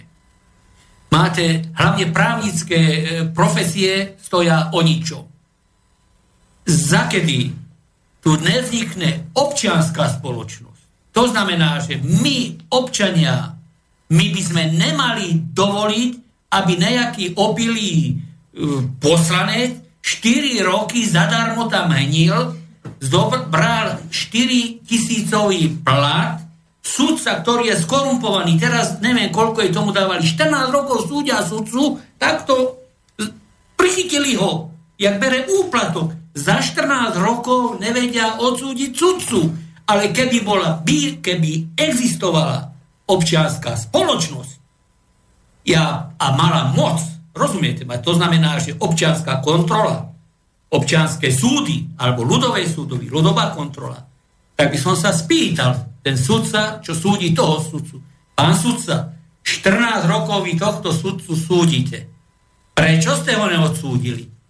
A občan by mal takú právomoc vykopnúť toho sudcu z talára, preto, lebo si neplní svoje povinnosti a budeš, kamaráde, druhý ho bude súdiť a odsúdíš ho. Ale toto, keď nebude existovať, my tu môžeme robiť aj, aj čo chceme. A takéto problémy, jak tu dva ľudia majú byť, určite, že nemali. Lebo máte sa kde chodiť sťažovať. Nemáte sa kde chodiť sťažovať. No nemáte, lebo... No pokiaľ tu bude justičná máfia, tak takýto sudca nikdy nebude odsudený, aj keď ho no. tuti fruti chytili pri úplatku, ako sa povie. A o tých poslancoch, ja vám poviem jednu vec, ja som bol niekoľkokrát v parlamente aj na rokovaniach jednotlivých osobitných kontrolných výborov, to je úplne jedno, či tí poslanci sú opití, alebo nie sú opití. Proste to je tak prehnité osadenstvo v tom parlamente, že či sú už nafetovaní alebo napití, to už je úplne vedľajšie, hej? Prečítam teraz ešte ďalší mail, ktorý prišiel aktuálne k tomu, čo tu preberáme. Jediná cesta... Ako zmeniť niečo, je zmeniť sa sám seba a svoje okolie. Prestaňte sami materiálny život. Vzdelávajte sa sami a nie televízou, rádiom a tak ďalej. Buďte vegetariáni, spolu s jogou a sústredením môže vyrastať aj duchovne. Odpojte sa od systému a on sám zanikne a tak ďalej a tak ďalej. Posluchač Tomáš toto napísal. Chcete k tomu zareagovať? No, napríklad, jak hovoril pán Palacka o týchto poslancoch, že zarobia mesačne štyritisíc, to je blbosť. Dostanú milióny a miliardy úplatky za to, že schvaľujú protizákonné, protiludské, katastrofálne veci. Napríklad vám poviem, na Slovensku bolo tri milióny exekúcií, milióny Slovákov je okradnutých o všetkých majetky. Tu nás skutočne je katastrofálny stav. A teraz, keď zoberieme týchto politikov, skutočne e, za socializmu poslanci e, boli zamestnaní. Oni prišli do parlamentu iba, iba dvakrát do roka a schváľovali proľudské zákony. Napríklad teraz od januára platíme týmto vrahom a zločincom o tridsať percent za domy a zabity nám zdvihli poplatky. To je tragédia, skutočne tragédia. Nech sa páči. Priamo k tomuto sa chcem len vyjadriť, že že to, veľmi sa mi to páči, že naozaj istou cestou duchovná a uh, kultiváciou uh, vedomia, rozširovania a myslím si, že to, tam určite nájdeme tie, tie odpovede, ktoré treba na zmenu. Takže posluchač Tomáš napísal celkom dobrý ja mail. Sa, ja a ešte, sa, no. No, ešte máme ďalší mail, ktorý k tomu nadväzuje. Ďakujem vám všetkým za snahu prebudiť spiacich na Slovensku. Tá najmladšia v štúdiu má ten najvhodnejší prístup k riešeniu problémov. Každý má tú silu na premenu vo svojom vnútri. Ľudia si vytvárajú svoju realitu svojimi presvedčeniami a utvrdzovaním sa slovami, skutkami o svojej existencii. Či už o pozitívnej alebo negatívnej. Áno, človek musí odísť zo Slovenska, aby si uvedomil a získal iný pohľad, čo a ako sa dá riešiť a zlepšiť v našej krásnej krajine. Čo sejeme, to budeme aj žať, povedal človek, ktorého potom ukameňovali a aj zabili. Sejme to, čo chceme žať. Prajem príjemný zimný deň, posluchač Daniel. Tak, takto zareagoval posluchač Daniel. Nech sa páči, pán Palacko. Ja, ja hovorím jedno, že šťastie, a aby dobre človek žil v krajine, ktorej sa narodil, nie je zadarmo. Za šťastie človek musí bojovať. Ale keď človek bojovať nebude, tak bude len po krčmách a bohvie aj kade stonať, ale treba priložiť ruku k dielu. Ináč sa dopredu nepohneme. Za to ja stále tvrdím o týchto kontrolách. Sú to také pekné rečičky, jogu, hento, toto, tamto. Všetci sme není na jogu. Rozumiete ma? Ale tu nám by sa zešlo, zišlo od samotných ľudí dožadovať sa alebo dobíjať sa jednoducho, aby tu bola zaprvé pravda a hlavne, aby sa dodržovalo právo. Právo máte jednoducho, ja keď som, som sa dopočul, že jak je ústava Spojených no, štátov amerických, ale amerických, tam sa každý o tú ústavu opre. Vy si nájdete v ústave, boli moje ústavné zákony jednoducho porušené. No ale no, môžete, za kým pôjdete? Rozprávame o ústave ú es á, tam je základný rozpor. V ústave ú es á je uvedené, že vydávanie a emisiu a všetko, čo sa týka dolára, má na starosti ministerstvo financií ú es á. Ale realita je taká, že všetko, čo sa týka amerického dolára, má na starosti Fed. A Fed je združenie súkromných firiem a súkromných bank. Takže tam vidíme, že v samotnom Spojených štátoch amerických sa ústava nedodržuje. Pretože to bolo to, čo chcel presadiť Robert Kennedy a jeho brat John Kennedy. Obidvaja boli zavraždení. Hej? John Fitzgerald Kennedy ako prezident ú es á. A toto isté chcel potom presadiť minister spravodlivosti Robert Kennedy, ktorý bol aj kandidátom na prezidenta ú es á vo voľbách a tiež bol záhadne zavraždený. Obidve vraždy doposiaľ neboli objektívne vyšetrené, objasnené a zdokumentované. Takže to vidíme aj samotné v Spojených štátoch amerických, čo mnohí ľudia rozprávajú, že ú es á je ríša zla. Odtiaľ je celá hegemónia, bohatstvo Spojených štátov amerických je založený na vojensko-hospodárskej mašinérii. Ja vám... Oni zahájajú samé vojenské kampane, ako povedali mnohí poslucháči, kde stúpi noha amerického vojaka, tam už tráva nerastie. Hej. Môžeme si to zobrať kdekoľvek, Líbiu, Irak, Sýriu a tak ďalej a tak ďalej. Ja, Juhoslávia. Ukrajina. Môžeme do Vietnamu ísť, hej. Môžeme zobrať Grenadu a tak ďalej. Stačí si to dať na Google, kde boli uh, vojenské americké okupačné sily. Kde neboli. Alebo kde neboli, tak si dajme, to je dobrý postreh, dajme si otázku, kde ešte neboli. Hej? Takže uh, ja... toto, je, toto je potom to, že ľudia naozaj objektívne a transparentne povedia, ú es á je ríša zla. Ja trošku odbočím od tohto, ja ešte nejaké dve, tri vety poviem, že ľudia teraz, keď pôjdu voliť, dojdu medzi vami títo takzvaní, či dojde Fico, alebo Kotleba, alebo ja neviem kto. Ja stále hovorím, že ja ne, nevolím ani pravicu, ani lavicu, ani opicu. Ja chcem voliť, alebo chcem, aby tí ľudia volačo pre mňa robili. V druhom rade, keď prídu medzi obyčajných ľudí, takzvaní, čo chcú byť zvolení, nech sa každý jeden občan ich opýta, či chce byť, aby som ho kontroloval. No len to je to, ja že to boli tí kontrolní mechanizmy. Kontrolové mechanizmy. Toto, keď tu nebude fungovať, my sa tu môžeme aj roztrávať. Len sa vrátim k tomu, Rozumiete stále je to všetko o ľuďoch. Aj keď vytvoríme kontrolné mechanizmy, ktoré aj teraz sú, je Najvyšší kontrolný úrad, úrad vlády vykonáva kontrolnú činnosť, ale je to všetko o ľuďoch. Keď sú tam tí ľudia, ktorí sú súčasťou totalitného režimu, gorilej mafii, môžete mať celý celý systém kontrolných mechanizmov, oni ale nebudú fungovať. Ale také kontrolné orgány nepotrebujú, my potrebujeme kontrolné orgány od nás, od bežných no však ľudí. To je to, to je to. Ale ne, oni si tam dosadia, však ich v živote neskontroluje. To rozprávame aj o tom, že prečo v parlamente to sú len to závadové kriminálne ja, osoby. To, to znamená, všetko je o tom, kam sa dostanú konkrétni ľudia. Keď sa aj do týchto kontrolných orgánov dostanú ľudia, ktorí sú nápojení na gorilu, mafiu a celú chobotnicu, aj tie kontrolné mechanizmy nebudú fungovať. Hej? Stále je to o ľuďoch. Stále, stále sa vrátime k tomu, že je to o ľuďoch. Ja hovorím jednu vec. Zoberme si príklad z prírody.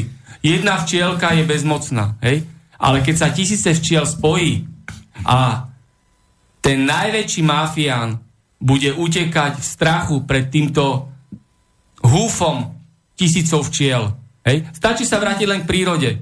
A rovnako aj to, že nemôžeme čakať, že ako niektorí si myslia, hlavne facebookoví ľudia, že vo štvrtok večer napíšu niečo na Facebook a v piatok ráno to už bude fungovať. Mm, tak hej. A ešte vieme, že veľa ľudí je na Facebooku aj pod falošným menom, uh, nevedia sa pridať verejne takýmto podujatiam, lebo hneď pustia do gatí.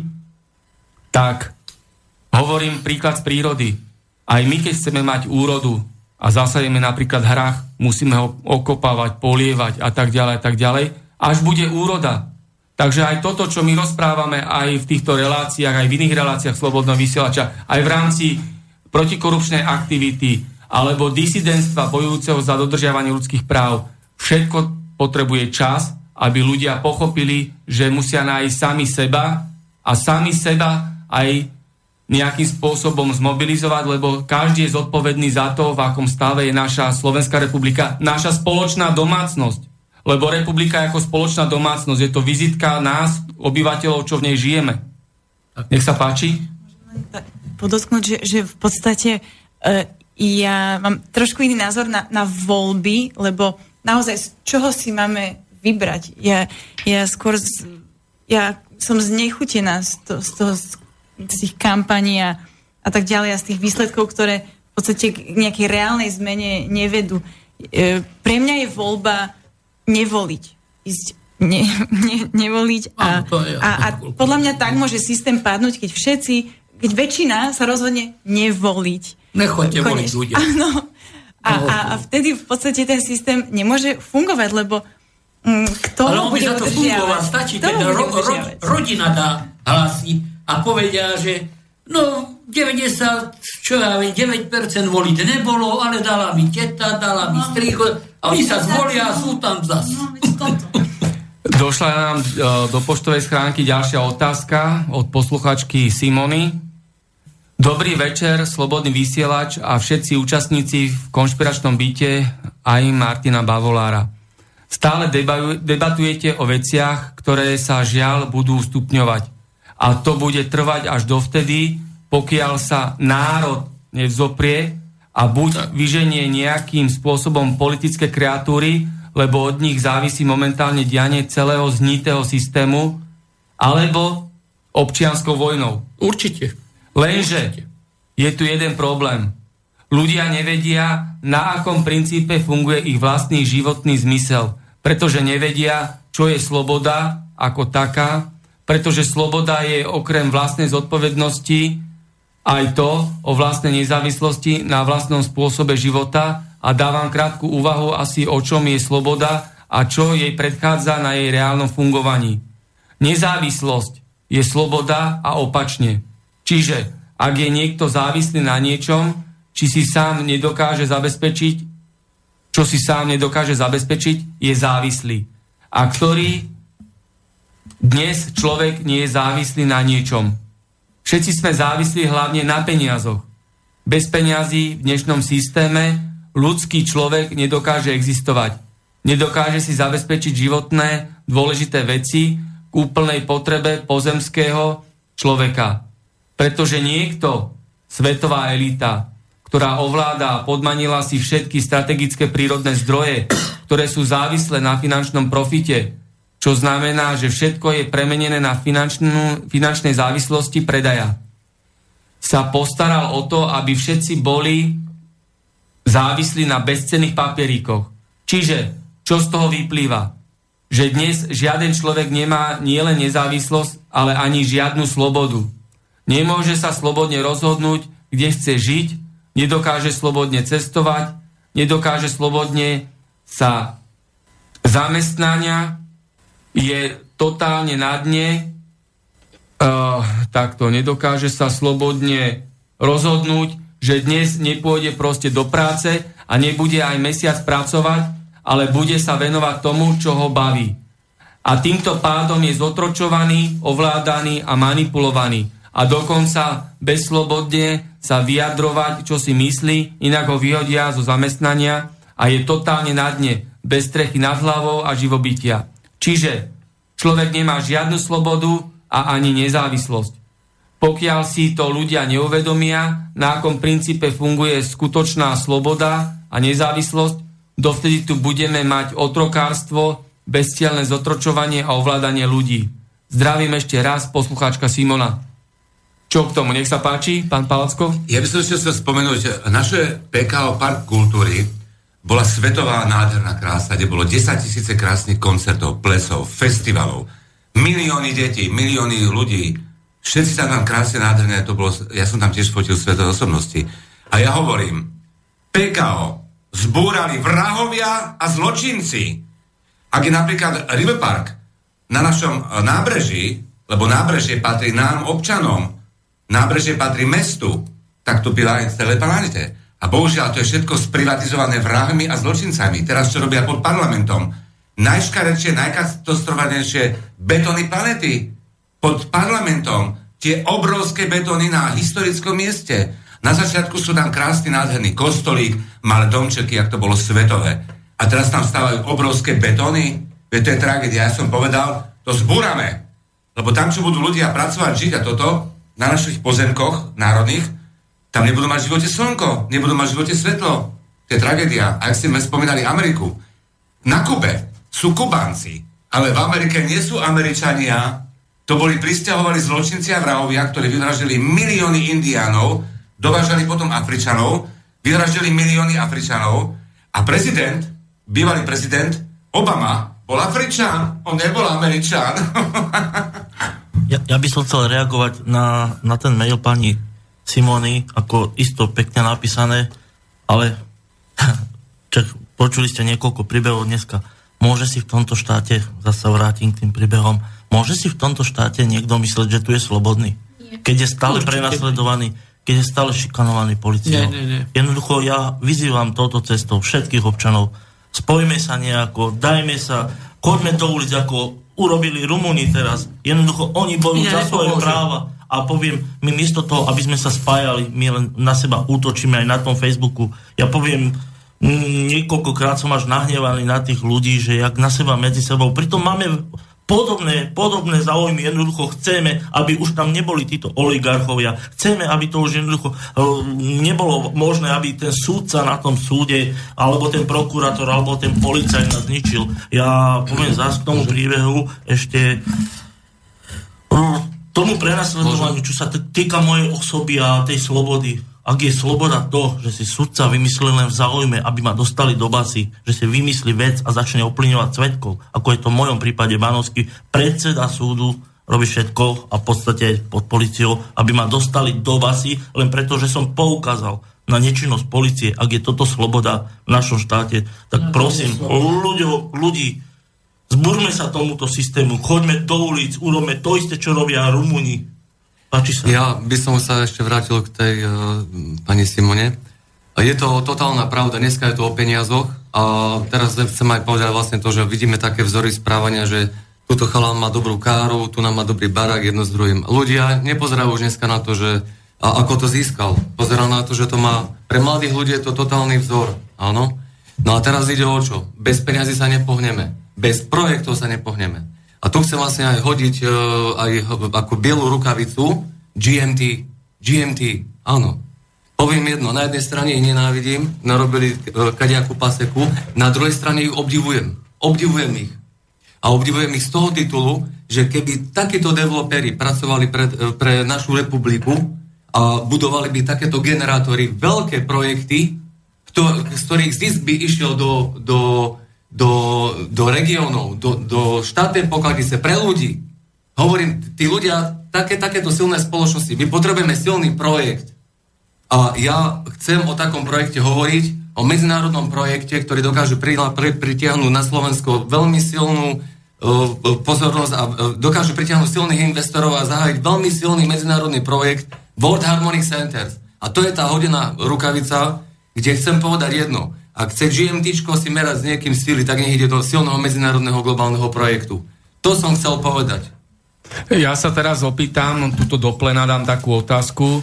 Čo si myslíte, aké sú príčiny no, takéto diagnózy obyvateľstva na Slovensku, keď do parlamentu sa dostane kokainový král, ktorý žije ako na psychiatrii, má deti kade tade so všelijakými, poviem to slušne, ľahkými ženami, o, nevie preukázať pôvod svojho majetku, sú haldy spisov o ňom na kriminálke a Slovenskej informačnej službe, že je súčasťou organizovaného zločinu, že zbohatol protiprávne, že páchal trestnú, organizovanú, rozsiahlu činnosť. A takýto človek sa dostane aj s celou svojou mafiánskou bandou do parlamentu a ešte aj členom osobitného kontrolného výboru na kontrolu činnosti Slovenskej informačnej služby. Áno, rozprávam o Borisovi Kolárovi. Dokáže takýto človek niečo urobiť v prospech našich ľudských práv, v prospech Slovenskej republiky, aby fungovala a bola spravodlivá? Je to možné? Nech ja sa vám, páči. Ja vám na toto niečo odpoviem, ináč aj ja len oči otváram, že či toto je človek ako vzor pre ostatných mladých ľudí. Však potom môžeme súložiť do frasa. ja, ja, ja to nechápem, že v čom je vzor. A zasa vrátim do bývalého režimu socializmu. Ja hovorím, že koľko, toľko práv sme za socializmu mali. Mali ste sa de sťažovať. Mali ste svoje problémy de nadniesť. A teraz sa vrátim aj k tomuto Kolárovi. Vy si myslíte, že za socializmu takýto človek by mohol sedieť v parlamente? Nie. Ja sa pamätám na Karola Poláka, poznali ste určite, čo bol on e, ako redaktor. Nemohol sa oženiť, mal, je, ženu mal tu, druhú frajerku má myslím Prešove. Komunistická strana mu zakázala sa oženiť, lebo by nebol vzorom pre mladých ľudí. Rozumiete ma? A on sa, žena mu zomrela a on sa oženil a pol roka myslím na to zomrela, sa pamätáte, lebo tri štyri roka, jak sa oženil s touto zónou. On hovorí, že normálne jemu to nedovolili, preto lebo e, voľa kedy bolo tak, že televízia aj rozhlas vychováva. Zažite si televíziu, čo vás vychováva? Jak vás vychováva? Konzum, konzum. Však samotné... No, ale nás to nezaujíma, my potrebujeme jednoducho, aby z našich ľudí e, vyrastali slušní ľudia. Však samotnej, napríklad Smotanka v Markíze a však podobné relácie, tam práve sa vyzdvihujú ľudia, ktorí pochybne zbohatli, ktorí žijú neusporiadane a žijú ako psychopati a dávajú sa za vzor hlavne dnešnej mladej generácii. A za to by sa zišlo, aby existovala aj nejaká štátna kontrola, že nemôžu mať aké hlúposti vysielať. Ale zase, kto by bol v tej štátnej rozumu. Kontrole? To je to, stále je to o ľuďoch. Tak stále no. Hovorí, že tie kontroly jednoducho, tie kontrolné mechanizmy tu nenormálne chýbajú. Áno, ale, ale je dôležité, to stále je, pán Palacka, ale je dôležité, aby v tých kontrolných mechanizmoch boli ľudia so zdravým rozumom a mimo gorilej mafie a celej chobotnici. A hlavne, áno, správne, s morálkou a s etikou. Lebo iba potom majú zmysluplnosť takéto kontrolné mechanizmy. Zopakujem to, aj teraz máme kontrolné mechanizmy. To je o ničom. Najvyšší kontrolný úrad a tak ďalej. V parlamente sú kontrolné mechanizmy. Ale sami seba. Ktoré, ktoré, ktoré nekontrolujú každom, nič. V každom okresnom meste by mali byť občianske kontroly, občianske súdy. Ja, keď budem mať problém, ja sa môžem vykašľať aj na túto notárku. Ja idem za to... občianskou kontrolou, pozrite sa, toto a toto mi vykonalo. A oni vám teraz vám povedia, dajte to na súd. Ale nemyslím si, že riešenie ešte viac v kontrole. Uh, ja, ja... ja by som henté zrušil, na čo sú? Akože, ja si myslím, že cesta je sloboda. Sloboda je cesta, nie ešte väčšia kontrola. Momentálne sme veľmi kontrolovaní. To, to že tie médiá nepripustia iný obraz, alebo že nám tlačia určitý obraz um, deformácie spoločenskej, tak ja si, ja si myslím, že to... Ja vám na to niečo poviem, že keď ste doteraz nemali problém, tak nepochopíte. Tak, nepochopíte. tak to nepochopíte. nepochopíte. Ale keď budete mať problém a pôjdete za poslancom, za hen taký, čo patríte, ako pod neho, že nech vám ide niečo pomôcť, vyriešiť. Až potom zistíte, do Paroma ja nemám za kým ísť. Presne. A za to by sa zišlo v každom okresi občianske kontroly, občianske súdy. Idete na súd, je tam samosúdca, ten súdca nemôže vynášať rozsudok, jak taký halabastár. Rozumiete ma?